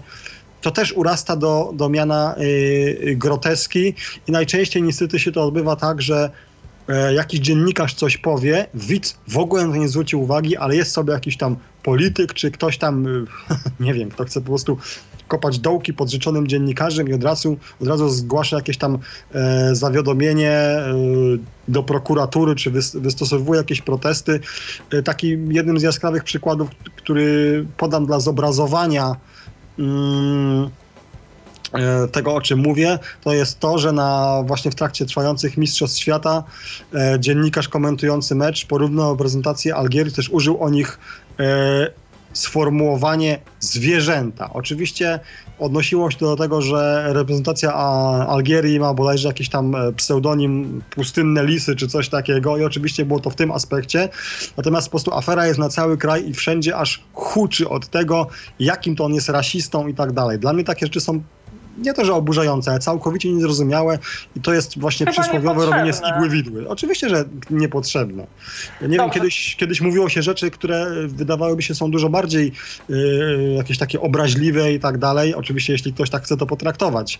I, I to mi się nie podoba wiadomo bardzo. Wiadomo było, że widz jest na tyle inteligentny, że... Szczególnie jeśli się tym interesuje, prawda? Więc, to nawet więc... nie to, tylko będzie w stanie odczytać właściwą intencję mówiącego, dokładnie tak, a nie to tak. Za każdym zdaniem zarzucał mu, że... Już coś tam się domaga, aby takiego dziennikarza, który jest dziennikarzem świetnym, doskonale zna się na, na piłce i tak dalej, odsunąć go od komentowania dalszych meczy, no bo popełnił właśnie takie fopa. Dla mnie to jest, to jest właśnie takie przejaskrawianie pewnych, pewnych kwestii. Zanim e, przejdziemy do dalszych naszych pytań, powtórnie jeszcze e, zadzwoniła do nas Ewelina. E, słucham cię, Ewelino, z czym, czym jeszcze chciałaś się z nami podzielić? Jakimi refleksjami odnośnie no. telewizji? No, no, no właśnie tym, że yy, wiesz, no oglądam właśnie ten, ten program i jeszcze... Yy, ale jaki, jaki? Musisz tej... od no, ja mówię, o, ja mówię o tych, o tych, o, o tych, o, o tych sądach. E, programach... Tutaj sobie rozmawialiśmy poza anteną, więc może ale jakieś takie małe wprowadzenie. E, w takich programach fabularyzowanych z e, niby tak, relacji dotyczących tak. Anna Maria Wesołowska na przykład. Tak, tak, ale to tylko oglądaliśmy chłopakiem dla podkręcania emocji po prostu. Nie tam, że jakoś tak strasznie lubimy, tylko po prostu chłopak coś tam... To znaczy mnie, mnie się wydaje, że względem procedur, jakie są rzeczywiście w sądach, jest to przedstawione dosyć wiernie. Natomiast z mojego punktu Właśnie. widzenia jednak czuć w tego rodzaju programach pewną sztuczność. No oczywiście są to statyści, czy tam ludzie brani, przepraszam, no tak, w zasadzie z ulicy. Właśnie zastanawiam, e... zastanawiam się, skąd ci ludzie, skąd ci ludzie w ogóle no nie, no to, to są ja, po prostu ludzie, ludzie z castingów i tyle. No właśnie, natomiast tak mnie się, mnie się no to... wydaje, że takie programy są potrzebne, bo no umówmy się, jednak tak, nie, nie, nie na co dzień każdy ma do czynienia z sądownictwem, co chyba no, raczej jest pozytywnym. No właśnie. No niemniej jednak z czasami błahą sprawą może, może nam się zdarzyć znaleźć w takim miejscu, tak, więc jakaś taka ogólna wiedza może się jak najbardziej przydać. Tak, tak, tak. Więc ta misja przydać, edukacyjna chyba jeszcze... tutaj jest spełniona. Tak, tak, ale jeszcze na chwilę, jak pozwolicie, to jeszcze na chwilę wrócę do tego. Do dwójki, że z tego co zdążyłam ci zauważyć, że chyba znika program, powiedzmy taki poranny, śniadaniowy. Chyba pytanie na śniadanie chyba znika, czy coś takiego, tak, tak gdzieś przeczytałam. Ale to na czas wakacji, wiem, bo... czy ogólnie? A ja tego nie wiem, ja Aha. tego nie wiem, mogę to sprawdzić. Nie no, nie, nie jestem jakąś wielką fanką telewizji śniadaniowych, więc... Nie, ja wiem, ale... Znaczy, ale myślę, że mówię, tutaj że... ten program chyba jest na tyle popularny, że wydaje mi się, że to nie... Oby się to nie, nie sprawdziło, bo jednak też często dużo tam się mówi na przykład o osobach niepełnosprawnych i tak dalej, Aha. więc... Jeszcze tylko ostatnia kwestia już dotycząca kanałów tematycznych, też Talk T V. Oglądałam sobie taki program podróżniczy Michniewicz, Inny Świat, bardzo ciekawy i naprawdę tam, tam polega...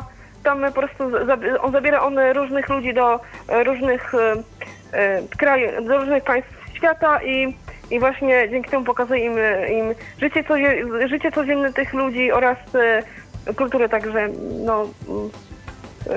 E, to to myślę, rzeczywiście że, może być... Warto było obejrzeć. Znaczy, z tego co to chyba już nie ma. Aha, nie ma już. Rozumiem. Jasne. To dziękujemy ale, Ci, Ewelino, ale... raz jeszcze. Dziękuję, dziękuję serdecznie. Tak, tak. Dziękujemy, pozdrawiamy. E, tutaj e, nasunęła mi się jeszcze taka refleksja odnośnie tych telewizji śniadaniowych. Dla mnie, no to ja akurat tutaj się z Tobą, Paweł, nie zgodzę, dlatego że dla mnie po prostu, jeśli jest jakiś wzorzec tego po prostu jak telewizja spsiała, to są to po prostu telewizje śniadaniowe. E, jakieś... Znaczy ja rozumiem telewizję śniadaniową, rozumiem, że ona ma po części charakter rozrywkowy, po części ma e, charakter taki no troszeczkę poradniczy, po części jakiś tam e, taki mm, no informacyjny, natomiast e, poziom tych informacji, tej rozrywki, to, że e, głównie są w tych telewizjach śniadaniowych opowiadane jakieś plotki o gwiazdach. Jeśli nawet jest jakiś charakter e, tego, przy, przyjmuje poradniczy, e, podawane są, nie wiem, jakieś przepisy kulinarne, to to jest e, sałatka na dwie osoby do zrobienia za trzysta złotych ze składników, o których nikt na świecie nie słyszał chyba, więc dla mnie to jest takie, a kto to ogląda? Na ogół jakieś osoby takie, które nie są w pracy, albo w weekend ktoś jeszcze zanim się dobudzi tą telewizję ogląda. Ja właśnie z weekendowych, tych sobotnich... No chyba do tego to się ma sprowadzać w gruncie rzeczy. No tak, ale po prostu one, myślę, że wiesz, telewizja śniadaniowa, jak każda telewizja, może być fajna i może być, może być kiepska, no nie? Więc po prostu czasem trafi się jakaś taka miła relacja, nie wiem, z jakiejś, e, jakiejś grupy zapaleńców, która się wybierze, nie wiem, w jakiś rejs po Wiśle, albo e, przedstawiane są, nie wiem, jakieś krótkie relacje. Tam właśnie jakieś tam z, zobaczyć może, czy coś takiego też tam może być jakoś tam za, zaprezentowane. Tak, więc to właśnie tego typu informacje, to, to, ja to są okej okay i tak dalej. I tak jak mówię, nawet, nawet jakieś takie o charakterze poradniczym, nie wiem, jakieś przepisy, albo e, informacje takie, e, no wiadomo, że nikt tam się nie będzie w jakieś kodeksy zagłębiał, ale takie drobne porady prawne, czy nie wiem, na lato jak powinno się spakować, jak się tam zabezpieczyć przed jakimiś insektami i tak dalej, i tak dalej. Dobra, okej, to jest wszystko fajne, ale opowiadanie te, o tym, jakie ktoś tam miał buty, a że ktoś tam powiedzmy, nie wiem, na planie jakiegoś filmu romansował z, kim tam, z kimś tam czy coś. Ludzie, kogo to obchodzi tak naprawdę? No i też to... myślę, że dużym minusem jest to, że na przykład zapraszają często ludzi bardzo młodych, na przykład bardzo młodych aktorów czy piosenkarzy, no i po prostu pytają ich o sposób na życie, jak tam ktoś, kto ma po prostu dziewiętnaście czy dwadzieścia lat może tutaj ferować jakieś tam wyroki w tej sprawie, skoro, skoro no Dobosław jeszcze nic nie przeżył. No, no tak. Że, Dobrze, że... to jeszcze tutaj o jedną rzecz, myślę, z naszego punktu widzenia bardzo istotną chciałabym się zapytać, jak wygląda kwestia dostępności audiodeskrypcji, jeśli chodzi o telewizję publiczną? No to mamy, że tak powiem, tutaj dwa aspekty. Aspekt taki stricte techniczny, żeby nie było, że audiodeskrypcja to jest coś szczególnego. Dzisiaj każdy, kto ma telewizję cyfrową, dostęp do audiodeskrypcji ma. I mam na myśli telewizję cyfrową taką stricte, czyli drogą naziemną odbieraną, czyli tak zwane D V B T, jak i ewentualnie, jeśli ktoś ma na przykład jakąś tam platformę satelitarną, czy też telewizję cyfrową z telewizji kablowej. Chodzi o to, aby była możliwość zmiany ścieżki dźwiękowej, przełączenia się na tak zwaną ścieżkę dodatkową.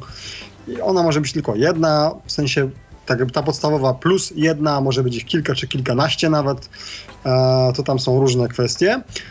I oczywiście na dzień dzisiejszy są przepisy, które regulują, jaki procent e, programów czy też audycji ma być z tą audiodeskrypcją. Ja tego Państwu nie przytoczę, no ale jeśli ktoś chce, może się zapoznać z odpowiednią ustawą.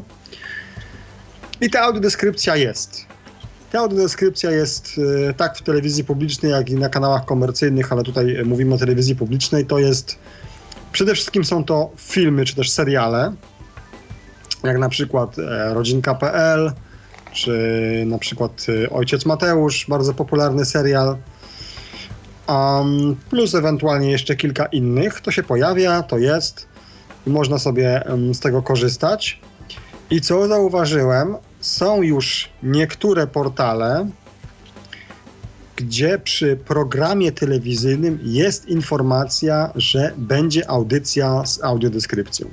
Znaczy, jest informacja, to znaczy w jakim sensie ona jest? Wyświetlana, czytana? Czy nie, nie, nie. Mam na myśli, mówiąc portale, mam na myśli po prostu strony internetowe, gdzie jest publikowany program telewizyjny, na przykład... E... A, jasne, rozumiem, już rozumiem. Niektóry, no tutaj myślę, że nie będzie to żadną reklamą, jeśli powiem, każdy, kto tam odrobinę się interesuje filmem, to kojarzy taki portal jak filmweb kropka p l. No i tam również jest taka zakładka jak program telewizyjny i tam przy niektórych programach, na niektórych stacjach jest informacja, że jest audiodeskrypcja. Sprawa niestety ma też ciemniejszą stronę, a mianowicie teoretycznie to jest tak, że na przykład telewizje kablowe czy platformy satelitarne otrzymują, znaczy puszczają w satelitę taki sygnał, czy też w kabel, jaki otrzymują od nadawcy. Ja niestety tutaj już od jakiegoś czasu, nie powiem, że toczę boję, bo sprawy już trochę zarzuciłem, ale platforma satelitarna, z której ja usług korzystam, niestety w dziewięćdziesiąt pięć procent to, co jest w danej chwili, w danym momencie dostępne z audiodeskrypcją w telewizji naziemnej, na tej platformie po zmianie ścieżki, po zmianie ścieżki mimo tego, że jest taka opcja, e, tego nie ma. Oczywiście ja tam wystosowałem jakiś protest, była jakaś tam e, korespondencja mailowa, natomiast no, wszyscy doskonale się orientujecie, jak to jest. Dotrzeć do czynnika odpowiedzialnego za to jest niemożebnie trudno, dlatego że natykamy się po prostu na mm, tą pierwszą linię jakiegoś tam konsultanta, który ma zwierzchnika nad sobą i odpisuje po prostu frazesy. Natomiast oczywiście można sprawę skierować do Urzędu Ochrony tam Praw Konsumenta, czy też na przykład do Krajowej Rady Radiofonii i Telewizji, bądź też do Urzędu Komunikacji Elektronicznej, bo to teraz tak to się nazywa. Ehm. Natomiast okej, okay, nawet jeśli ktoś tą sprawą się zajmie, no to to miną całe miesiące. A ponieważ mimo wszystko osoby niewidome są grupą bardzo niszową, no to y, szanse na powodzenie są po prostu bardzo, bardzo mizerne. I tutaj uważam też jest rola y, osób, które zajmują się autodeskrypcją, mam na myśli właśnie jakieś tam fundacje czy organizacje, które działają albo na rzecz... Albo dostępnością informacji. No właśnie, tak. jej, jej rozpowszechniania, że powinny w naszym imieniu wystosowywać protesty i tak dalej, bo jednak e, protest jakiejś organizacji mimo wszystko ma znacznie większe szanse przebicia się niż protest jednostki, co na przykład ma miejsce w moim przypadku. Co oczywiście nie zmienia faktu, jak powiedziałem, że ta autodeskrypcja jest, to działa, sprawdza się bardzo, bardzo dobrze. Ktoś rzeczywiście nad tym pracuje, kto, kto wie o co chodzi, więc e, polecam bardzo. Niestety nie jest to jeszcze tak duży procent, jakbyśmy sobie życzyli. No niemniej jednak widać jakiś postęp, widać, że coś się dzieje w tej, w tej materii, na tej płaszczyźnie, więc miejmy nadzieję, że to będzie ewoluowało i no, za kilka czy kilkanaście lat e, doczekamy tego, że, że to będzie na taką skalę. Może nie jakbyśmy sobie życzyli, no niemniej jednak już jakąś tam zadowalającą. Jasne. To teraz e, przejdziemy do, chciałabym, żebyśmy na chwileczkę poświęcili słów parę e, kanałom tematycznym i to e, możemy tutaj e, zarówno o kanałach e, takich powiedzmy, nie wiem, po, e, popularno-naukowych, e, kanałach poświęconych kulturze, historii albo e, kanałach związanych stricte ze sportem. Nie chodzi mi o kanały te wyodrębnione przez telewizje komercyjne jako kanały sportowe, tylko te, które stricte zajmują się, tak jak na przykład Eurosport. Chciałabym Cię zapytać o Twoich faworytów. Jakie, jak, których kanałów oferta programowa, że tak powiem, przypada Ci najbardziej do gustu i gdzie znajdujesz te swoje perełki, które, które oglądasz? Tak, muszę tutaj powiedzieć, że jeśli chodzi o mm, kanały komercyjne, niekoniecznie jeszcze kanały stricte tematyczne. To tutaj w nawiązaniu do autodeskrypcji, ja wiem, że wiele osób teraz się uśmiechnie, natomiast moim absolutnym faworytem, jeśli chodzi o seriale komediowe na kanałach komercyjnych, jest Świat Według Kiepskich, emitowany przez telewizję Polsat. Ten program również, ta, ta komedia również jest z audiodeskrypcją i muszę powiedzieć, że każdemu, kto lubi takie klimaty, to daje to zupełnie inny E, obraz na to, jak to wszystko wygląda, gdyż audiodeskrypcja jest zrobiona naprawdę świetnie, więc każdemu ewentualnie polecam. E, w, codziennie od poniedziałku do soboty o dziewiętnasta trzydzieści na kanale głównym Polsatu po zmianie ścieżki, e, może nie zawsze ta audiodeskrypcja jest, nie każdy odcinek z tą audiodeskrypcją jest, ale polecam bardzo. A czy audiodeskrypcja również jest, że tak powiem, z przymrużeniem oka, czy jest taka stricte narracyjna o tym, co na e... ekranie się dzieje w danej chwili? Wydaje mi się, to czy nie, wydaje mi się, bo oglądam, to nie może mi się wydawać. W ogromnej większości jest to raczej audiodeskrypcja stricte taka opisowa, natomiast ponieważ tutaj sporą rolę gra na przykład mimika, czy jakieś takie różne zachowania, jest na to bardzo duży nacisk kładziony, więc w miarę możliwości właśnie na przykład mimika twarzy jest, jest opisywana, czy jakieś takie gesty, które, które puentują jakąś tam sytuację, czy coś takiego, więc dlatego czyli właśnie... Czyli generalnie A D nadąża, tak? Za... Zdecydowanie tak, zdecydowanie tak. Oczywiście no, pewnie coś tam umyka, no niemniej jednak uważam, że jest na, na bardzo wysokim poziomie zrobiona ta ta audiodeskrypcja, jeśli chodzi o akurat ten serial. Natomiast jeśli chodzi o kanały tematyczne, to tutaj jest um, to, o czym już trochę... Znaczy, nie tylko Cię pytałam w kontekście A D, pytam Cię też tak, tak, oczywiście, ogólnie oczywiście. O, o, o programy. Um, to jest to, o czym już trochę powiedziałem. E, właśnie ta, to sprowadzenie wszystkiego do takiego schematu, jaki jest właśnie w Stanach Zjednoczonych, Eee, to robienie show w zasadzie z wszystkiego. Kiedyś e, mamy obecnie bodajże pięć czy sześć kanałów Discovery. Um, są kanały Discovery poświęcone, e, że tak powiem, tym, co bardziej interesuje panie, tym, co bardziej interesuje panów. E, jest kanał Discovery ogólny, natomiast niestety kiedyś, mm, ja wiem, może z dziesięć lat temu, tak mniej więcej chyba stało się tak, że zrobiły się cztery kanały Discovery. I kiedyś te różnice były znacznie większe między tymi kanałami. Rzeczywiście była, oczywiście tam było, część, część programów się powielała, ale było to bardziej zróżnicowane. Dzisiaj w zasadzie, przepraszam, jest... Jest jeden program na czterech różnych samo, kanałach, tak? No właśnie, niemal to samo. O różnych godzinach oczywiście to się jakoś tam zmienia. Trochę odstaje od tego taka polska odpowiedź na, na te wszystkie kanały Discovery, czyli Discovery Historia. Um, Dużo jest tematów poświęconych e, Polsce.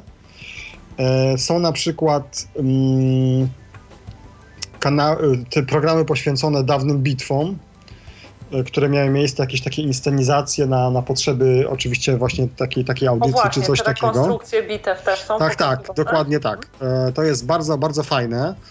Mm, oczywiście w programach dotyczących trochę historii e, troszkę za mało jest, e, ja wiem, że to nie, różnie ludzie mogą na to patrzeć, e, troszkę za mało jest podawanych faktów, czy też e, tła historycznego dookoła tego wydarzenia, co na przykład e, relacje świadków, jeśli na przykład jest to jakaś tam kwestia drugiej wojny światowej i ktoś tam jeszcze żyje z tych ludzi, którzy brali na przykład udział w inwazji na Normandię czy coś takiego. Oczywiście ma to swój pozytywny yy, oddźwięk, no bo jest to relacja z pierwszej ręki, więc jest to bardzo istotne. Niemniej jednak właśnie jest to takie traktowanie troszeczkę po łebkach wszystkiego. Oczywiście um, jakiś tam program trwa raptem godzinę, odliczymy oczywiście dwadzieścia minut na reklamy, czy tam piętnaście, więc mamy czterdzieści pięć minut, więc trudno jest yy, wszystko streścić w takiej formie zadowalającej, wymagającego widza. Wszystko działo się bardzo powoli, było rozciągnięte w czasie. E, wymagającego widza, więc to wszystko jest takie, takie w pigułce, ale właśnie jest to takie traktowane też troszeczkę po macoszemu i to nie do końca mi się podoba. Więc tutaj kanały m, Discovery e, to showmeństwo właśnie jednak ciągle ma miejsce. Dla mnie kanałem, którego paradoksalnie w zasadzie nie oglądam, jakoś ciągle mi tam coś umyka, ale który zachował jeszcze te naprawdę dobre tradycje, jest kanał Planet. E, jest trochę programów autorskich. E, teraz to jest, należy do, do tej samej, że tak powiem, spółki, co tam te wszystkie T V N-y i tak dalej. Um, jest trochę programów autorskich, jest sporo mm, programów z różnych ośrodków, ale tutaj widać, widać profesjonalizm. Po pierwsze, te programy są dłuższe, e, po drugie są całe serie, więc rzeczywiście można fajnie to wszystko e, przedstawić. I co najistotniejsze, jest bardzo dużo informacji podanych w takiej formie przystępnej, że rzeczywiście coś tam e, temu widzowi w głowie zostaje.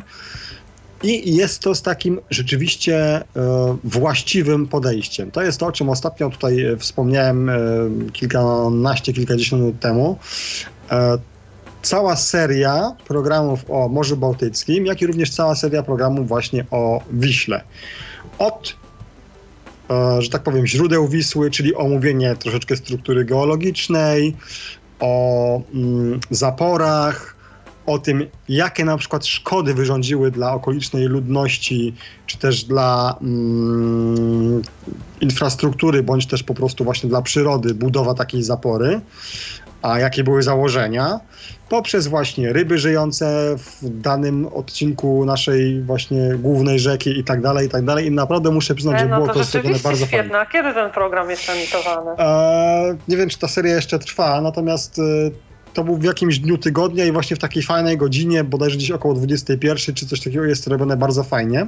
Ja kiedyś oglądałam o Puszczy chyba Białowieskiej czy tak, Piskiej. Tak, no właśnie to jest, to jest bardzo dobrze robione, to mi przypomina Świetny taki właśnie ten stary klimat filmów dokumenta- dokumentalnych emitowanych przez Telewizję Polską. Tak, i on był świetny, ten o Puszczy, który ja oglądałam, bo on na przykład był zrobiony jakby jak mija rok z perspektywy różnego, różnych tak. zwierząt. Tam miścia, żubra, nie pamiętam już, wilka, chyba lisa, czegoś tam i jakiegoś takiego zupełnie malucha, jakiejś nornicy czy czegoś takiego i właśnie bardzo, bardzo fajnie, ciekawy taki eee. i też właśnie o florze, o faunie, no o właśnie. tym, jak cały ten ekosystem Kanał, Kanał Planet przedstawia też na przykład sylwetki różnych ludzi. Są też programy z audiodeskrypcją, niestety jest to ułamek procenta, natomiast takie, takie sytuacje się zdarzają. Z kolei co istotne przy tych programach dokumentalnych typu właśnie Discovery, National Geographic i tak dalej, fajne jest to, że na przykład jeśli ktoś biegle mówi po angielsku, może sobie zmienić ścieżkę na, na język angielski i ma wszystko w oryginale. I sobie no, ćwiczy. Słucham? I przy okazji sobie ćwiczy język. Tak, tak, dokładnie tak, dokładnie tak. E, oczywiście jednym z kultowych programów e, w, na kanale National Geographic jest Cesar Milan, czyli to jest ten pan, który e, jest trenerem psim. No i oczywiście e, wszystkie tam rodziny amerykańskie, które mają problemy ze swoimi zwierzakami, się do niego zwracają i on tam przyjeżdża i te pieski układa i tak dalej. I muszę przyznać, że gość jest dość kontrowersyjny, ale nie, nie jest to nim audycja, więc nie będę jakoś tego tematu rozwijał. Natomiast zmierzam do tego, że była dosyć długa przerwa w emisji programów, ponieważ na samym początku w pierwsze serie dosyć niefajnie z tymi pieskami pan postępował. Była bardzo duża nagonka na niego, to się później zmieniło. Więc przyznać trzeba, że są bardzo różne rasy, od jorków po naprawdę wielkie psiska, więc kto lubi psy, ja oczywiście, jak ci, którzy mnie znają, wiedzą, że pieski bardzo lubię, to, to można sobie to fajnie śledzić. Um, ostatnio też, niestety nie wiem na którym kanale, prawdopodobnie na Nat Geo Wild, e, oglądałem razem z moją panią audycję o e, dwóch czy trzech rasach piesków od samych narodzin, dosłownie, poprzez właśnie pierwsze dni, tygodnie życia, jak różne rasy się rozwijają, jak dorastają w różnych miejscach, na przykład w domu, na przykład na jakimś tam amerykańskim rancho, czy coś takiego. Też było to naprawdę świetnie zrobione, więc te programy nad, nad Geo trochę ten poziom również trzymają i, i tutaj to trzeba przyznać. Oczywiście jest też Animal Planet, być może właśnie to Poczekaj jest... Paweł, ja zanim zapomnę, a propos właśnie psów i takich tam około psich klimatów, to um, nie do końca tak związane z psami, ale właśnie z tych programów takich popularno-naukowych. Kiedyś w Viasat Explorer była taka świetna seria programów, one też właśnie trwały dosyć długo, chyba prawie godzinę.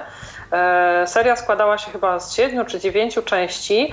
Była dokładną taką jakby symulacją e, przeprowadzoną w Arktyce, co prawda, ale e, symulacją e, wypraw e, tych, które miały na celu zdobycie e, bieguna południowego, hmm. Amundsena i Scotta. I właśnie e, grupa e, Norwegów e, dokładnie odtwarzała jakby e, całe to mm, oprzyrządowanie, e, użytkowanie psich zaprzęgów i tak dalej, i tak dalej, a właśnie y, grupa Brytyjczyków całe też y, miała to swoje wyposażenie, ciągnięcie tych sań i tak dalej, i tak dalej.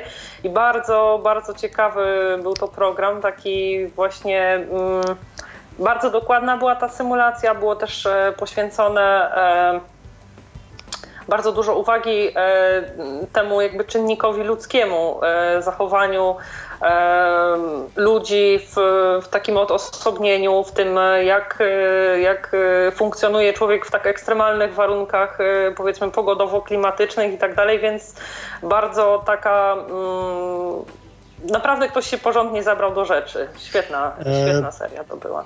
E, no, tak? Chciałem jeszcze powiedzieć, że e, mnie niestety... E...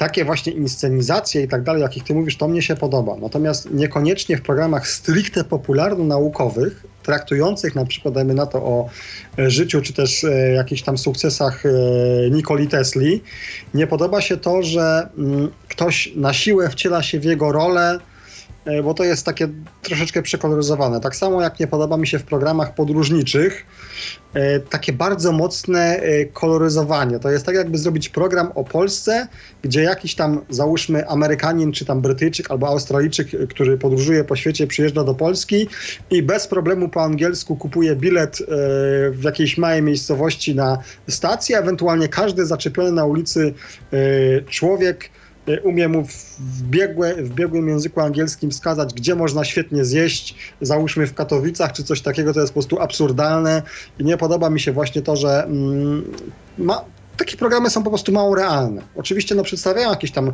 trochę kultury czy zabytków y, kraju, o którym się mówi, natomiast no, na realności to bardzo dużo traci. E, tak. E, I to jest właśnie to, jest, o czym powiedziałem, to jest dla mnie robienie po prostu z, z widza idioty. To to, co, e, ty, czego ty nie lubisz e, w tych programach e, takich podróżniczych, gdzieś tam w tych kanałach tematycznych, to ja z kolei e, drażni mnie w, akurat tutaj i w telewizji, i w radiu inna rzecz, e, że e, na przykład e, o wielu rzeczach jest opowiadane jakby z perspektywy naszej. Bez przerwy są jakieś odniesienia takie, powiedzmy, proeuropejskie czy tam proamerykańskie, załóżmy, zamiast ktoś tam prezentuje, nie wiem, Indianki, które sprzedają jakieś tam koszule i zamiast opowiadać o tym, z czego je robią, jak je robią i tak dalej, i tak dalej, na przykład jak są barwione czy coś takiego, opowiada, ile w przeliczeniu na dolary wychodzi koszt takiej koszuli czy coś. No po prostu dla mnie to są jakieś zbędne informacje, które no co, jak to się ma do programu y, podróżniczego, tak? E, no więc to dla mnie to jest takie trochę, takie są programy podróżnicze, że później w jednym z dziesięciu e, pan Sznuk pyta e, uczestnika, z jakim krajem graniczy województwo opolskie, z Czechami czy ze Słowacją, a uczestnik odpowiada, że ze Słowacją. Właśnie tego uczą programy podróżnicze. No właśnie, no więc, dokładnie tak. Dokładnie tak. E, t, takie, takie klimaty, ale wracając do tych e, takich kanałów tematycznych, to ja jeszcze, że tak powiem, e, bardzo m, w T V Kultura z kolei podoba mi się e, to, że nie tylko takie mainstreamowe jakieś zjawiska czy tam wydarzenia kulturowe są, są pokazywane, ale także na przykład, że można obejrzeć i wysłuchać jakieś koncerty muzyki alternatywnej czy jakiejś etnicznej, a także to, że na przykład są wyświetlane filmy, powiedzmy jakieś takie z kina niezależnego, więc mhm. tutaj kino niezależne akurat moim zdaniem ma się o wiele lepiej niż zależne, więc tutaj myślę, że dla, dla kinomanów to, to też jest taka nie lada gratka. A więc to w pewnym sensie można podciągnąć pod ten pozytywny aspekt zmian w ostatnim ćwierćwieczu, gdzie jednak technologia pozwala nam na, na tyle dużo kanałów, że są kanały takie no, w pewnym sensie jak, jak radia, tak, które się specjalizują w danym gatunku, w danym gatunku prezentują to czy tamto i, i to jest rzeczywiście fajne, tak jak telewizje muzyczne, czy właśnie to, o czym wspomniałaś. I to jest, to jest bardzo fajne, no tylko niestety chcąc mieć te wszystkie kanały, to trzeba też mieć no, no, głęboki portfel, a wiadomo, że z tym jest bardzo różnie. Ale wiesz, też ja myślę, że ważna jest selekcja, bo jak przeglądamy ofertę, to warto się zapoznać z tym, jakie programy nam, powiedzmy, nie wiem, dany prowajder sieci kablowej czy ktoś tam oferuje, bo tak naprawdę po co komuś, nie wiem, dwieście pięćdziesiąt kanałów, z których będzie oglądał może ze dwa czy trzy, prawda? Albo choćby nawet dwadzieścia. Przecież nie, nawet jeśli będzie tak, że ktoś będzie miał dwieście pięćdziesiąt kanałów i oferta pięćdziesiąt chociażby będzie dla niego ciekawa, to siłą rzeczy no, doba trwa tylko dwadzieścia cztery godziny i nie da rady oglądać wszystkich naraz i, i po prostu... Bardziej, że trzeba też na te kanały zarabiać. No to właśnie, to też druga, kolejna kwestia. To tutaj, Paweł, zapytam cię jeszcze w kontekście takim... Czy twoim zdaniem, jego, czy z punktu widzenia osoby niewidomej informacje w tych, w tych kanałach takich tematycznych są w pełni dostępne, czy, bo tutaj jest taki duży obszar tej narracji, prawda? Bo czy to chodzi o programy jakieś przyrodnicze, czy takie porady dla majsterkowiczów, nie wiem, jak tam naprawić samochód, zrobić półkę, czy cokolwiek innego, czy rekonstrukcje ewentualnie jakichś bitew. Ta narracja jest bardzo rozszerzona, jednak sporo jest opowiadania o tym, jakie to są stroje, jakich się narzędzi używa, czy tam jak wygląda dany teren, więc myślę, że akurat w kwestii tych kanałów, tutaj jako osoby niewidome mamy jakby więcej z tego niż, niż z tych programów takich, no powiedzmy mainstreamowych, tak? Hmm.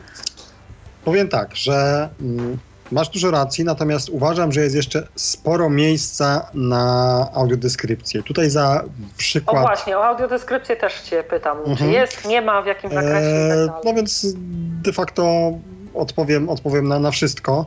Tutaj, co pewnie wywoła uśmiech na, na twarzach kilku słuchaczy, jednym z przykładów jest stacja T V N Meteo, dlatego że mimo tego, iż tam jest w zasadzie dziewięćdziesiąt procent informacji o pogodzie, to jest też pasmo dokumentalne. Ale T V N Meteo jest świetne, to jest jeden z moich ulubionych kanałów. Moich, moich też, co jakoś bardzo bawi, co bardzo bawi moją Dominikę, no ale to już jest temat na, na zupełnie inną audycję. Natomiast jest też pasmo dokumentalne, traktujące właśnie albo o zjawiskach pogodowych, czy jakichś tam kwestiach przyrodniczych, yy, czy też na przykład właśnie o różnego rodzaju wyprawach w różne miejsca w celu właśnie zbadania, e, załóżmy jakiegoś tam jeziora, czy coś takiego. I mimo tego, że tak jak powiedziałaś, ta narracja jest bogata, e, to jest miejsce na takie bardzo szybkie wtręty w, właśnie w formie audiodeskrypcji odnośnie albo na przykład narzędzia, jakie w danej chwili trzyma jakiś tam archeolog, czy tam inny w cudzysłowie kopacz, e, czy też na przykład o e, kolorze jakichś tam żyjątek, jakie właśnie ogląda pod mikroskopem, czy to są góra jednozdaniowe wtręty, które dopełniają e, ten obraz, który możemy sobie wyrobić na podstawie tego, co, mm, co się dzieje na ekranie i co jest nam mówione przez lektora, czy też uczestników tej wyprawy, co jest tam tłumaczone na język polski. Mm, więc zdecydowanie jest jeszcze miejsce na tę audiodeskrypcję y, w pośród tych, tych kanałów tematycznych, aczkolwiek oczywiście pełna zgoda tutaj z tym, co mówiłaś. Taka szersza narracja mm, bardzo dużo nam daje i myślę, że przeciętnemu użytkownikowi, którzy, znaczy telewizowi, którzy, który gdzieś tam do kolacji sobie właśnie mm, włączy jakieś tam Discovery Planet, czy tam Travel Channel, czy tam coś odpowiedniego, to, mm, to może to coś tam dać. Tutaj e, troszeczkę się jeszcze jakby cofnę, aczkolwiek nie do końca. E, Polecam Państwa uwadze, jeśli ktoś korzysta tylko z telewizji naziemnej, cyfrowej. Niedawno uruchomiony kanał Fox T V, Focus, przepraszam, Focus T V. To jest kanał popularno-naukowy. Jest też trochę takich newsów różnego rodzaju. Natomiast sporo jest naprawdę ciekawych filmów związanych i z motoryzacją, i właśnie popularno-naukowych i tak dalej. Dlatego tutaj pozwolę sobie o tym kanale wspomnieć, że jest on właśnie po prostu ogólnodostępny, więc każdy, kto ma telewizję naziemną, cyfrową, bezpłatnie może sobie ten kanał oglądać. W zasadzie jest to taki jedyny kanał popularno-naukowy, czy też dokumentalny dostępny w telewizji naziemnej, więc warto ewentualnie, jeśli ktoś tam dawno nie skanował swojego dekodera czy telewizora, mm, zrobić to ponownie, żeby ten kanał sobie złapać, dlatego że w zasadzie on chyba od pierwszego marca jest dostępny w telewizji naziemnej bieżącego roku, więc też warto zwrócić na to uwagę. Kanał niestety nie oferuje audiodeskrypcji. Przepraszam. No, miejmy nadzieję, że kiedyś to się tam zmieni. Jasne. To teraz, jeżeli już... O sporcie grupa, jeszcze trochę miało być. Będzie zaraz, cierpliwości. Właśnie chciałam przejść. No dobrze, to możemy zacząć od sportu. Chciałabym porozmawiać przez chwilę o kanałach, to znaczy o stacjach komercyjnych. Co prawda chciałam tutaj zacząć od rozrywki i filmu, ale jeśli tutaj w zakresie tego sportu tak bardzo się różniliśmy, to tutaj ja, ponieważ jako zwolenniczka tych, tych relacji sportowych jednak w telewizji publicznej miałam więcej do powiedzenia, to tutaj oddaję Ci pole do popisu. Słuchamy o wadach i zaletach kanałów sportowych i komentatorów w telewizjach komercyjnych. Przed Państwem Paweł Pluszczyk ponownie. E, zacznę od tego, że tutaj wspomniany przez Ale Eurosport oglądam raczej rzadko. Ewentualnie, jeśli są tam, ponieważ kanał ten posiada prawa do transmisji piłkarskiej Ligi Niemieckiej, czyli Bundesligi, to ewentualnie występy naszej wspaniałej trójcy e, czasami sobie oglądam. Um, Uważam, że Eurosport y, ma bardzo wysoki poziom y, transmisji, tak w aspekcie stricte technicznym, jak i właśnie takim komentatorskim. Są tam ludzie, którzy albo dany sport uprawiali, więc y, mają bardzo bogatą wiedzę na jego temat siłą rzeczy. Y, aczkolwiek czasami no, po prostu trudno, trudno uniknąć y, w cudzysłowie takich wpadek, jak mówienie o rzeczach, o których y, przeciętny telewidz nie ma pojęcia, jakieś tam super detale związane z tenisem, czy tam załóżmy z jazdą na łyżwach. No, niemniej jednak yy, szczególnie... Ale to pozwala się uczyć. No oczywiście. Szczególnie na przykład yy, bardzo mi się podoba para komentatorów yy, komentujących yy, zawody pływackie, dlatego że po prostu widać, że są to panowie, którzy... No, nie, nie jedno razem przeszli i bardzo fajnie mi się śledzi takie czasem wzajemne, drobne przytyki czy coś takiego. To oczywiście może nie ma bezpośredniego wpływu na mm, stricte sportowy przekaz, natomiast jest to takie bardzo fajne, bo jakoś wydaje mi się, że tak zbliża, zbliża do tych, do tych panów. Oczywiście ich wiedzy na temat y, spraw związanych z pływaniem absolutnie niczego nie można e, zarzucić. Mnie podobają się komentarze sportów y, takich indywidualnych. Nawet oczywiście, jeśli są to zawody y, właśnie tak jak pływackie, gdzie jednak y, bardzo dużo zależy od, y, od nas samych, mam na myśli już tych, tych zawodników, prawda, jakby wczuwając się w ich rolę, gdzie o tym zawodniku naprawdę można y, bardzo dużo powiedzieć i troszeczkę o jego prywatności, i o jego tam y, wcześniejszych osiągnięciach, i o jego nadziejach y, i zwracać uwagę na jakieś tam detale związanych. Y, bardzo mi się to podoba. Natomiast dla mnie takim absolutnym wzorem e, jakości właśnie i stricte technicznej, i takiej komentatorskiej e, to jest Kanal Plus i telewizja N Sport. Jako że jestem abonentem platformy N C Plus, to e, śledzę właśnie rozgrywki m, przede wszystkim Ligi Hiszpańskiej, ale również Ligi Angielskiej, e, trochę mniej Ligi Włoskiej, Ligi Francuskiej. I po pierwsze, poprawne wymawianie nazwisk. Po drugie, bardzo duża wiedza, do, doskonałe, może nawet nie tyle wiedza, bo to wiedza. Dzisiaj w zasadzie wiedzę się czerpie z, z internetu, ale doskonałe, merytoryczne przygotowanie do e, meczu, umiejętność sprzedania tej, tej swojej wiedzy e, telewidzowi, zainteresowanie mm, widza czy to poszczególnym zawodnikiem, czy też rzeczami związanymi z y, klubem. Tutaj dla mnie y, rewelacją jest dziennikarz tygodnika Piłka Nożna, pan Leszek Orłowski, który komentuje Ligę Hiszpańską. E, teksty tego pana zarówno w druku, jak i, jak i właśnie to, jak komentuje, są po prostu niesamowite. Dla mnie to jest absolutna rewelacja. Um, Tutaj również należy oddać panom z Kanal Plus i N Sportu sprawiedliwość za komentowanie polskiej ligi. No bo jaka jest polska liga, wszyscy wiemy, nawet jak ktoś się nie interesuje. Natomiast oni umieją z tych naszych pseudo-widowisk zrobić coś, co, co naprawdę bywa, że fajnie się ogląda. Czyli komentatorzy lepsi niż mecze. No zdecydowanie, zdecydowanie. Natomiast co warte tutaj podkreślenia, są mecze z audiodeskrypcją. Niestety są to tylko mecze Legii Warszawa, gdy mecze rozgrywane są na stadionie przy Łazienkowskiej. Natomiast ta audiodeskrypcja jest bardzo dobra.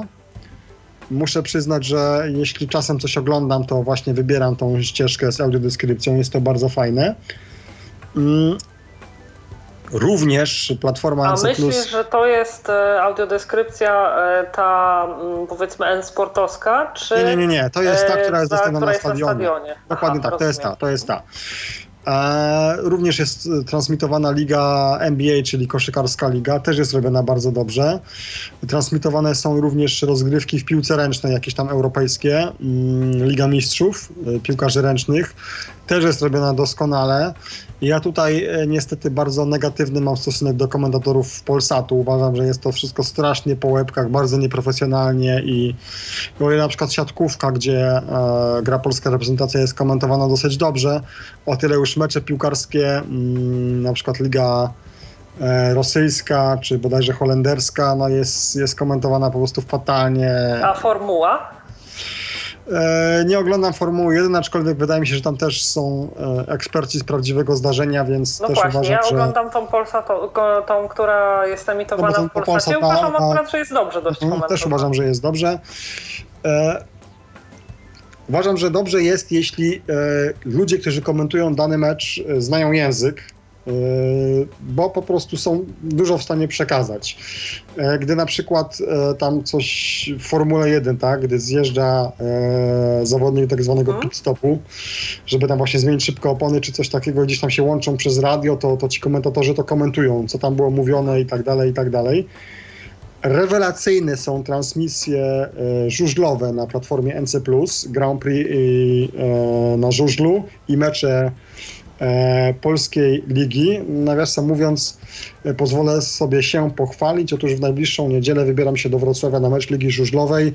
Mówię o tym dlatego, że mecz będzie audiodyskrybowany, więc ewentualnie gdzieś tam przy okazji jakiejś następnej audycji e, może tam Państwu opowiem, jak to tam wyglądało i na tak, ile mi się opowie, podobało. Czy w ogóle cokolwiek słyszał w tym hałasie. No tak, huk tych motorów i tak dalej, to tam może, może, może zagłuszać. Um, więc tutaj dla mnie właśnie ta, ten Kanal Plus jest e, no niedoścignionym wzorem, jeśli chodzi o polskie realia. E, co do, no w zasadzie mogę o sporcie powiedzieć tyle, natomiast są jeszcze kilka innych, innych kanałów sportowych, one są na tyle niszowe, że, że w zasadzie nie warto o nich wspominać. E, co do... Tak? Co do tej e, kultury i rozrywki, jeśli chodzi o stacje... Nie, nie, nie. E, film i rozrywka w e, stacjach e, komercyjnych. Ja t- e, tutaj, e, że tak powiem, zrobię ukłon w stronę Polsatu, dlatego że właściwie odkąd pamiętam, e, w sobotnie czy w niedzielne przedpołudnia e, pojawiają się takie e, coś takiego, czego mi e, brakuje na większą skalę, powiedzmy, nie wiem, w innych stacjach. A mianowicie filmy takie, które właściwie można by podciągnąć pod wspólny e, mianownik e, takiego kina familijnego. E, to znaczy to jest tak, że mm, troszeczkę dla dzieci, ale i osoba dorosła jak ogląda, to się wzruszy. E, albo jakieś mm-hmm, takie mm. kultowe filmy, e, powiedzmy... No, tak, Kevin e, i tak dalej, nie? To znaczy nawet nie tyle Kevin, co e, czy jakieś na przykład takie trochę z gatunku Płaszcza i Szpady, albo takie e, filmy, e, które m, powiedzmy, nie wiem, e, no dają do myślenia o przyjaźni ludzi ze zwierzętami, o m, wadze przyjaźni jako takiej międzyludzkiej, o tym e, jak e, ważne w naszym życiu, nie wiem, są uczucia, emocje, relacje z innymi ludźmi i tak dalej, i tak dalej. A wszystko w takiej e, konwencji właśnie bardzo przystępnej, miłej i, i właśnie w takiej familijnej. Myślę, że to są takie filmy, które e, w rodzinnym gronie można sobie obejrzeć i nie ma się poczucia straconego czasu, więc e, akurat bardzo się cieszę, że, że w Polsacie tego, mm. tego typu filmy się, się nadal pojawiają. Natomiast e, co do rozrywki, to akurat powiem, że e, zdecydowanie lepsze. E, oczywiście ta oferta jest podobna, ale jakoś e, lepszy jest repertuar e, na przykład kabaretowy, ten, który się pojawia w Polsacie, niż ten, e, który się pojawia w telewizji publicznej. Pamiętam. Tak samo e, też relacje z e, jakichś e, festiwali muzycznych, jeśli już w telewizjach komercyjnych się pojawiają, to na ogół też właśnie z tych takich prezentujących wyższy poziom i może mniej pokazujących w kółko te same twarze. Jeśli chodzi o tutaj kwestie filmowe, no to ja przyznam szczerze, że ja w zasadzie filmów nie oglądam, więc tutaj e, powiedzmy będę bazował na tym, co gdzieś tam przypadkowo wpada mi w ucho, w, w, w, ucho, w, w oko, co też ewentualnie widzę w ramówce albo coś takiego, aczkolwiek e, są też sytuacje, kiedy powiedzmy coś tam przełączając kanały na chwilę się zatrzymam. Aha, przepraszam Paweł, mhm. bo zapomnę jeszcze. E, bardzo ciekawą ofertę i to taką zarówno filmów jakichś takich e, starszych, nowszych, bardziej takich powiedzmy zaangażowanych, w sensie takich z głębszą treścią i z płytszą i komediowych, ale naprawdę dobrych filmów ma telewizja Puls. Plus? No tak, tak. Puls, Puls. Jest Puls, Puls i Puls dwa. Telewizja obecnie. Puls. E, właśnie e, kilka razy już zdarzyło mi się e, gdzieś tam powiedzmy, nie wiem, e, z wieczorem sobotnim czy piątkowym trafić na bardzo dobry film, taki, który, który właśnie nie jest taką miałką papką, tylko tak, tak. zmusza człowieka do myślenia i... Bardzo taka e, niby m, gdzieś, e, no nie jest to jedna z takich e, najpowszechniej oglądanych telewizji, a oferta w tym zakresie też jest bardzo ciekawa. E, to przepraszam, że... Tutaj... No, oczywiście, oczywiście. Jeśli chodzi jeszcze o Kanal Plus i a, kwestie filmowe, mm, Kanal Plus reklamuje się, że ma pięćset premier rocznie. No tam ja uważam, że jest to nieco na wyrost. Natomiast rzeczywiście jest tam dużo premier, jest dużo filmów takich, które mm, widzimy w kinach i do telewizji publicznej mogą trafić po dobrych paru latach. Natomiast y, co jest y, myślę fajnego lub dla osób interesujących się kinem, że na przykład Kanal Plus już od wielu lat relacjonuje galę Oscarów. Um, że są relacje z Cannes. Że mm, są relacje z festiwali filmowych, jak na przykład festiwal filmowy w Gdyni, który się tam w Polsce odbywa rokrocznie. Więc nie jest to może stricte, te filmy chyba nie są prezentowane, aczkolwiek tutaj pewnie nie jestem, może niektóre są, czy pewnie tak, natomiast nie w trakcie festiwalu. Natomiast są takie relacje aktualności, więc e, to, są rzeczy, to są rzeczy fajne dla, dla kinomaniaków. Pragnę również zauważyć, że mamy całą masę kanałów stricte filmowych, tak zwany pakiet Filmbox, tak zwany pakiet Cinemax a, i całe jeszcze inne, a, które, które się specjalizują w różnego rodzaju mm, gatunków filmowych. Ja tutaj no nie będę mówił co, co który, bo, bo szczerze powiem jakoś troszeczkę tego nie ogarniam, natomiast rzeczywiście są to, często są to tak zwane pakiety premium, czyli za które trzeba jeszcze dodatkowo płacić, ponad ten abonament y, jakiś tam podstawowy, który mamy w naszej platformie satelitarnej czy tam telewizji kablowej. Um, I tego jest naprawdę sporo. Natomiast jeśli chodzi o y, rozrywkę, to... Y, Zdarza się Kanal Plus transmitować koncerty jakichś tam światowych gwiazd. Um, w innych kanałach też to, się, też to się trafia. Natomiast jeśli chodzi o rozrywkę taką właśnie kabaretową, czy żeby, czy żeby rozbawić, e, to akurat powiedzmy na, na Kanal Plusie, czy tych innych kanałach komercyjnych e, raczej tego nie ma. Mam tu na myśli jakieś kabarety, czy, uh-huh, czy, uh-huh. czy tego typu jakieś takie wydarzenia właśnie y, kulturalne. A jak właśnie... wygląda hmm? kwestia audiodeskrypcji tutaj w przypadku tych, tych telewizji komercyjnych? Mówiłeś, że najlepszą audiodeskrypcją jest dla ciebie ta do serialu Świat Według Kiepskich, a jak wygląda ogólnie dostęp do audiodeskrypcji w przypadku telewizji hmm. komercyjnych? Na Kanal Plus poza... Y, meczami Legii Warszawa, o których wspominałem, nie spotkałem się z tym. Uh-huh. W zasadzie... Poza wspomnianym przeze mnie kanałem Planet, nie przypominam sobie, aby gdzieś audiodeskrypcja była, jeśli chodzi o takie rzeczy, że tak powiem, dla widza dojrzałego. Aczkolwiek rzecz świetna, jest taki kanał, który się nazywa Mini Mini, to jest dla bardzo młodego widza. Ten, taki... w którym jak nie ma programu, to sobie tam ta rybka bulgowca. Dokładnie tak, tak mhm. dokładnie tak.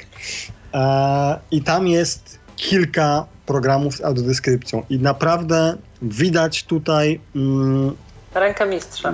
Dokładnie tak, zaangażowanie i to, że ktoś podszedł do tego naprawdę profesjonalnie i przemyślał sprawę, dlatego że po pierwsze audiodeskrypcja jest e, zarówno przy takich programach troszkę edukacyjnych dla takich, dla takich e, naszych milusińskich e, jeszcze w wieku wczesno-przedszkolnym, bo dla jakichś tam siedmiu czy ośmiolatków też jakieś tam programy są, Um, to ta audiodeskrypcja jest robiona naprawdę w takiej formie, aby to dziecko mogło ją przyswoić. Po pierwsze jest... Czyli różni się poziomem, w zależności od adresata naprawdę to programu, jest, to jest, tak? y, uważam, że to jest klasa premium, o ile mogę tak powiedzieć.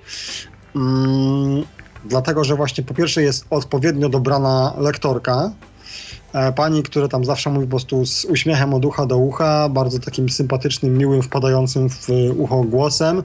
To jest wszystko bardzo przemyślane. W ogóle te programy na tych kanałach tematycznych yy, dla dzieci są naprawdę bardzo fajnie robione. Um, jest też kanał e, Teleton. To jest też taki kanał dla dzieci troszeczkę starszych. Też tam są programy z audiodeskrypcją, jest ich troszeczkę mniej i też to jest robione bardzo dobrze. I co jest istotne, tutaj tylko powiem na marginesie, większość tych programów, gdy idzie w parze audiodeskrypcja, jest również językiem migowym e, i też to jest zrobione bardzo dobrze, też tam z, widziałem bardzo pozytywne opinie w sieci na ten temat, no, no które oczywiście nie, nie o tym mówimy, ale, ale jest to do sprawdzenia i jest to do mm, jest to do ewentualnie jakoś tam jeszcze przybliżenia. Gdyby ktoś chciał się przekonać, tak bardzo, bardzo krótko, jak taka deskrypcja wygląda, to yy, gdy chyba ponad rok temu, a jakoś dosyć dawno w każdym razie temu, nagrywałem taki bardzo krótki podcast o właśnie yy, audiodeskrypcji, jak ją uruchomić na dekoderach yy, telewizji N C plus. Wykorzystałem do tego celu E, właśnie jakiś tam program na mini-mini z audiodeskrypcją, więc można sobie ewentualnie zobaczyć, jak ta audiodeskrypcja dla, dla dzieciaków wygląda. Jest to zrobione naprawdę, naprawdę no, no zaje fajnie, jak można by to powiedzieć. Także bardzo, bardzo polecam. Czy są jakieś urządzenia, które mogą uczynić telewizję bardziej dostępną dla osób niewidomych? Cóż, niecały miesiąc temu, a w każdym około miesiąca temu, Michał miał tutaj gościa w audycji, który opowiadał o udźwiękowionym telewizorze. Mhm. To był telewizor firmy Panasonic. Mhm. E, oczywiście do stosownego podcastu zapraszamy na, na naszą stronę. E, przy czym oczywiście takie rozwiązanie ma trochę wad, a mianowicie e, było o tym wspomniane, ja tutaj tak szybciutko powiem na, na potrzeby e, tutaj naszej audycji. E, całą swoją zaletę traci ten telewizor w momencie, gdy korzystamy z zewnętrznego dekodera. Czy to telewizji satelitarnej, czy to telewizji kablowej. Z tego względu, że po prostu no, wtedy nie jesteśmy w stanie sprawdzić nic poza ewentualnie przełączeniem się na, odpowiednią, na odpowiednie złącze, z którego to, to oglądamy. Mhm. Więc y, ten telewizor jest udźwiękowiony całkiem nieźle z tego, co ja słyszałem w podcaście. No niemniej jednak, y, jeśli korzystamy z telewizji naziemnej, bo jednak popularność tak zwanych modułów C I w naszym kraju jest w zasadzie, no jest to bliskie zeru. Więc wydaje mi się, że ten fakt nawet nie wymaga jakiegoś tam większego komentarza. O udźwiękowionym dekoderze do telewizji satelitarnej czy też telewizji kablowej nie słyszałem. E, natomiast ponoć są jakieś udźwiękowione dekodery do telewizji naziemnej, czyli tego, tego, tego tak zwanego D V B T. Jest to dekoder firmy Ferguson, gdy ktoś będzie chciał, mogę ewentualnie później w komentarzach pod audycją porzucić dokładny model, aczkolwiek przyznam, że ja nie miałem z tym do czynienia i um, nie, nie wiem dokładnie, w jak dużym procencie jest to udźwiękowione. Natomiast wydaje mi się, że na obecną chwilę, po pierwsze, są to pojedyncze e, modele różnego rodzaju urządzeń, to jest raz, a dwa, nie oczekujmy od y, takiego urządzenia, takiego udźwiękowienia, jakie mamy w komputerze czy, czy w smartfonie, prawda? Czyli mam na myśli to, że nie jesteśmy w stanie w stu procentach dostosować tego urządzenia do własnych potrzeb, to jakbyśmy chcieli. Prędzej czy później przyjdzie ta możliwość skorzystania z y, tak zwanego oka, mówiąc kolokwialnie, więc w moim odczuciu należy zaczekać do momentu, w którym pojawi się na przykład jakiś telewizor czy dekoder pracujący na swoim systemie operacyjnym, który będzie się dało udźwiękowić jakimś screen readerem i wtedy będzie jakaś tam szansa na to, aby to działało tak, jakbyśmy sobie życzyli. Być może, nie mam żadnych przesłanek, to są moje gdybania, być może um, I T V, czyli telewizor od Apple, co do którego ciągle są plotki, czy będzie, czy nie będzie, tego nie wiemy. Da nam taką opcję, aczkolwiek będzie to rozwiązanie horrendalnie drogie, więc na pewno na początku nie dla każdego. No i ale to jest pewnie de facto też horrendalnie dostępne w porównaniu z no, taką, taką miejmy nadzieję i oby tak było w rzeczywistości, ale ja mam nadzieję, że mm, ta komercjalizacja e, tego wszystkiego sprawi, że, że właśnie ta dostępność będzie się pogłębiała, więc Yy, nie myślę nawet tutaj w y, aspekcie najbliższej dekady, a w kontekście dosłownie kilku lat, że jakiś postęp y, odnotujemy. To oczywiście są moje pobożne życzenia, a nie mam jakichś super przesłanek, no ale myślę, że takie domniemania nie są y, pozbawione podstaw, więc liczymy na to, że, że tak właśnie będzie. Jasne. I tym optymistycznym akcentem myślę, że zakończymy nasze dzisiejsze spotkanie. Bardzo dziękuję Ci, Pawle, że zechciałeś poświęcić czas, żeby tak merytorycznie i wnikliwie przygotować się do dzisiejszej audycji, że przyjąłeś moje zaproszenie. Cała dziękuję przyjemność, po mojej, cała przyjemność po mojej stronie, Alu, ja zawsze, ponieważ jak wiadomo jestem gadułą, do, to, co do niemal każdej audycji bardzo chętnie się wkręcę i, i troszkę tam Państwu poopowiadam o tym, co, co wiem. Jasne, ślicznie dziękuję. Przypomnę Państwu, że moim i Państwa gościem był dziś Paweł Pluszczyk, z którym udało mi się porozmawiać troszeczkę o e, telewizji z perspektywy osób niewidomych. E, bardzo dziękuję jak zwykle za uwagę w imieniu e, Pawła, e, e, który był naszym gościem, realizującego naszą dzisiejszą audycję Michała Dziewisza i moim. E, zapraszam do słuchania kolejnych e, naszych e, audycji. Najbliższe nasze spotkanie z Babim Latem już w środę. Serdecznie zapraszam. A na dziś dziękuję Państwu za uwagę. Kłaniam się, Ala Witek. Do usłyszenia. Był to Tyflopodcast. Pierwszy polski podcast dla niewidomych i słabowidzących. Program współfinansowany ze środków Państwowego Funduszu Rehabilitacji Osób Niepełnosprawnych.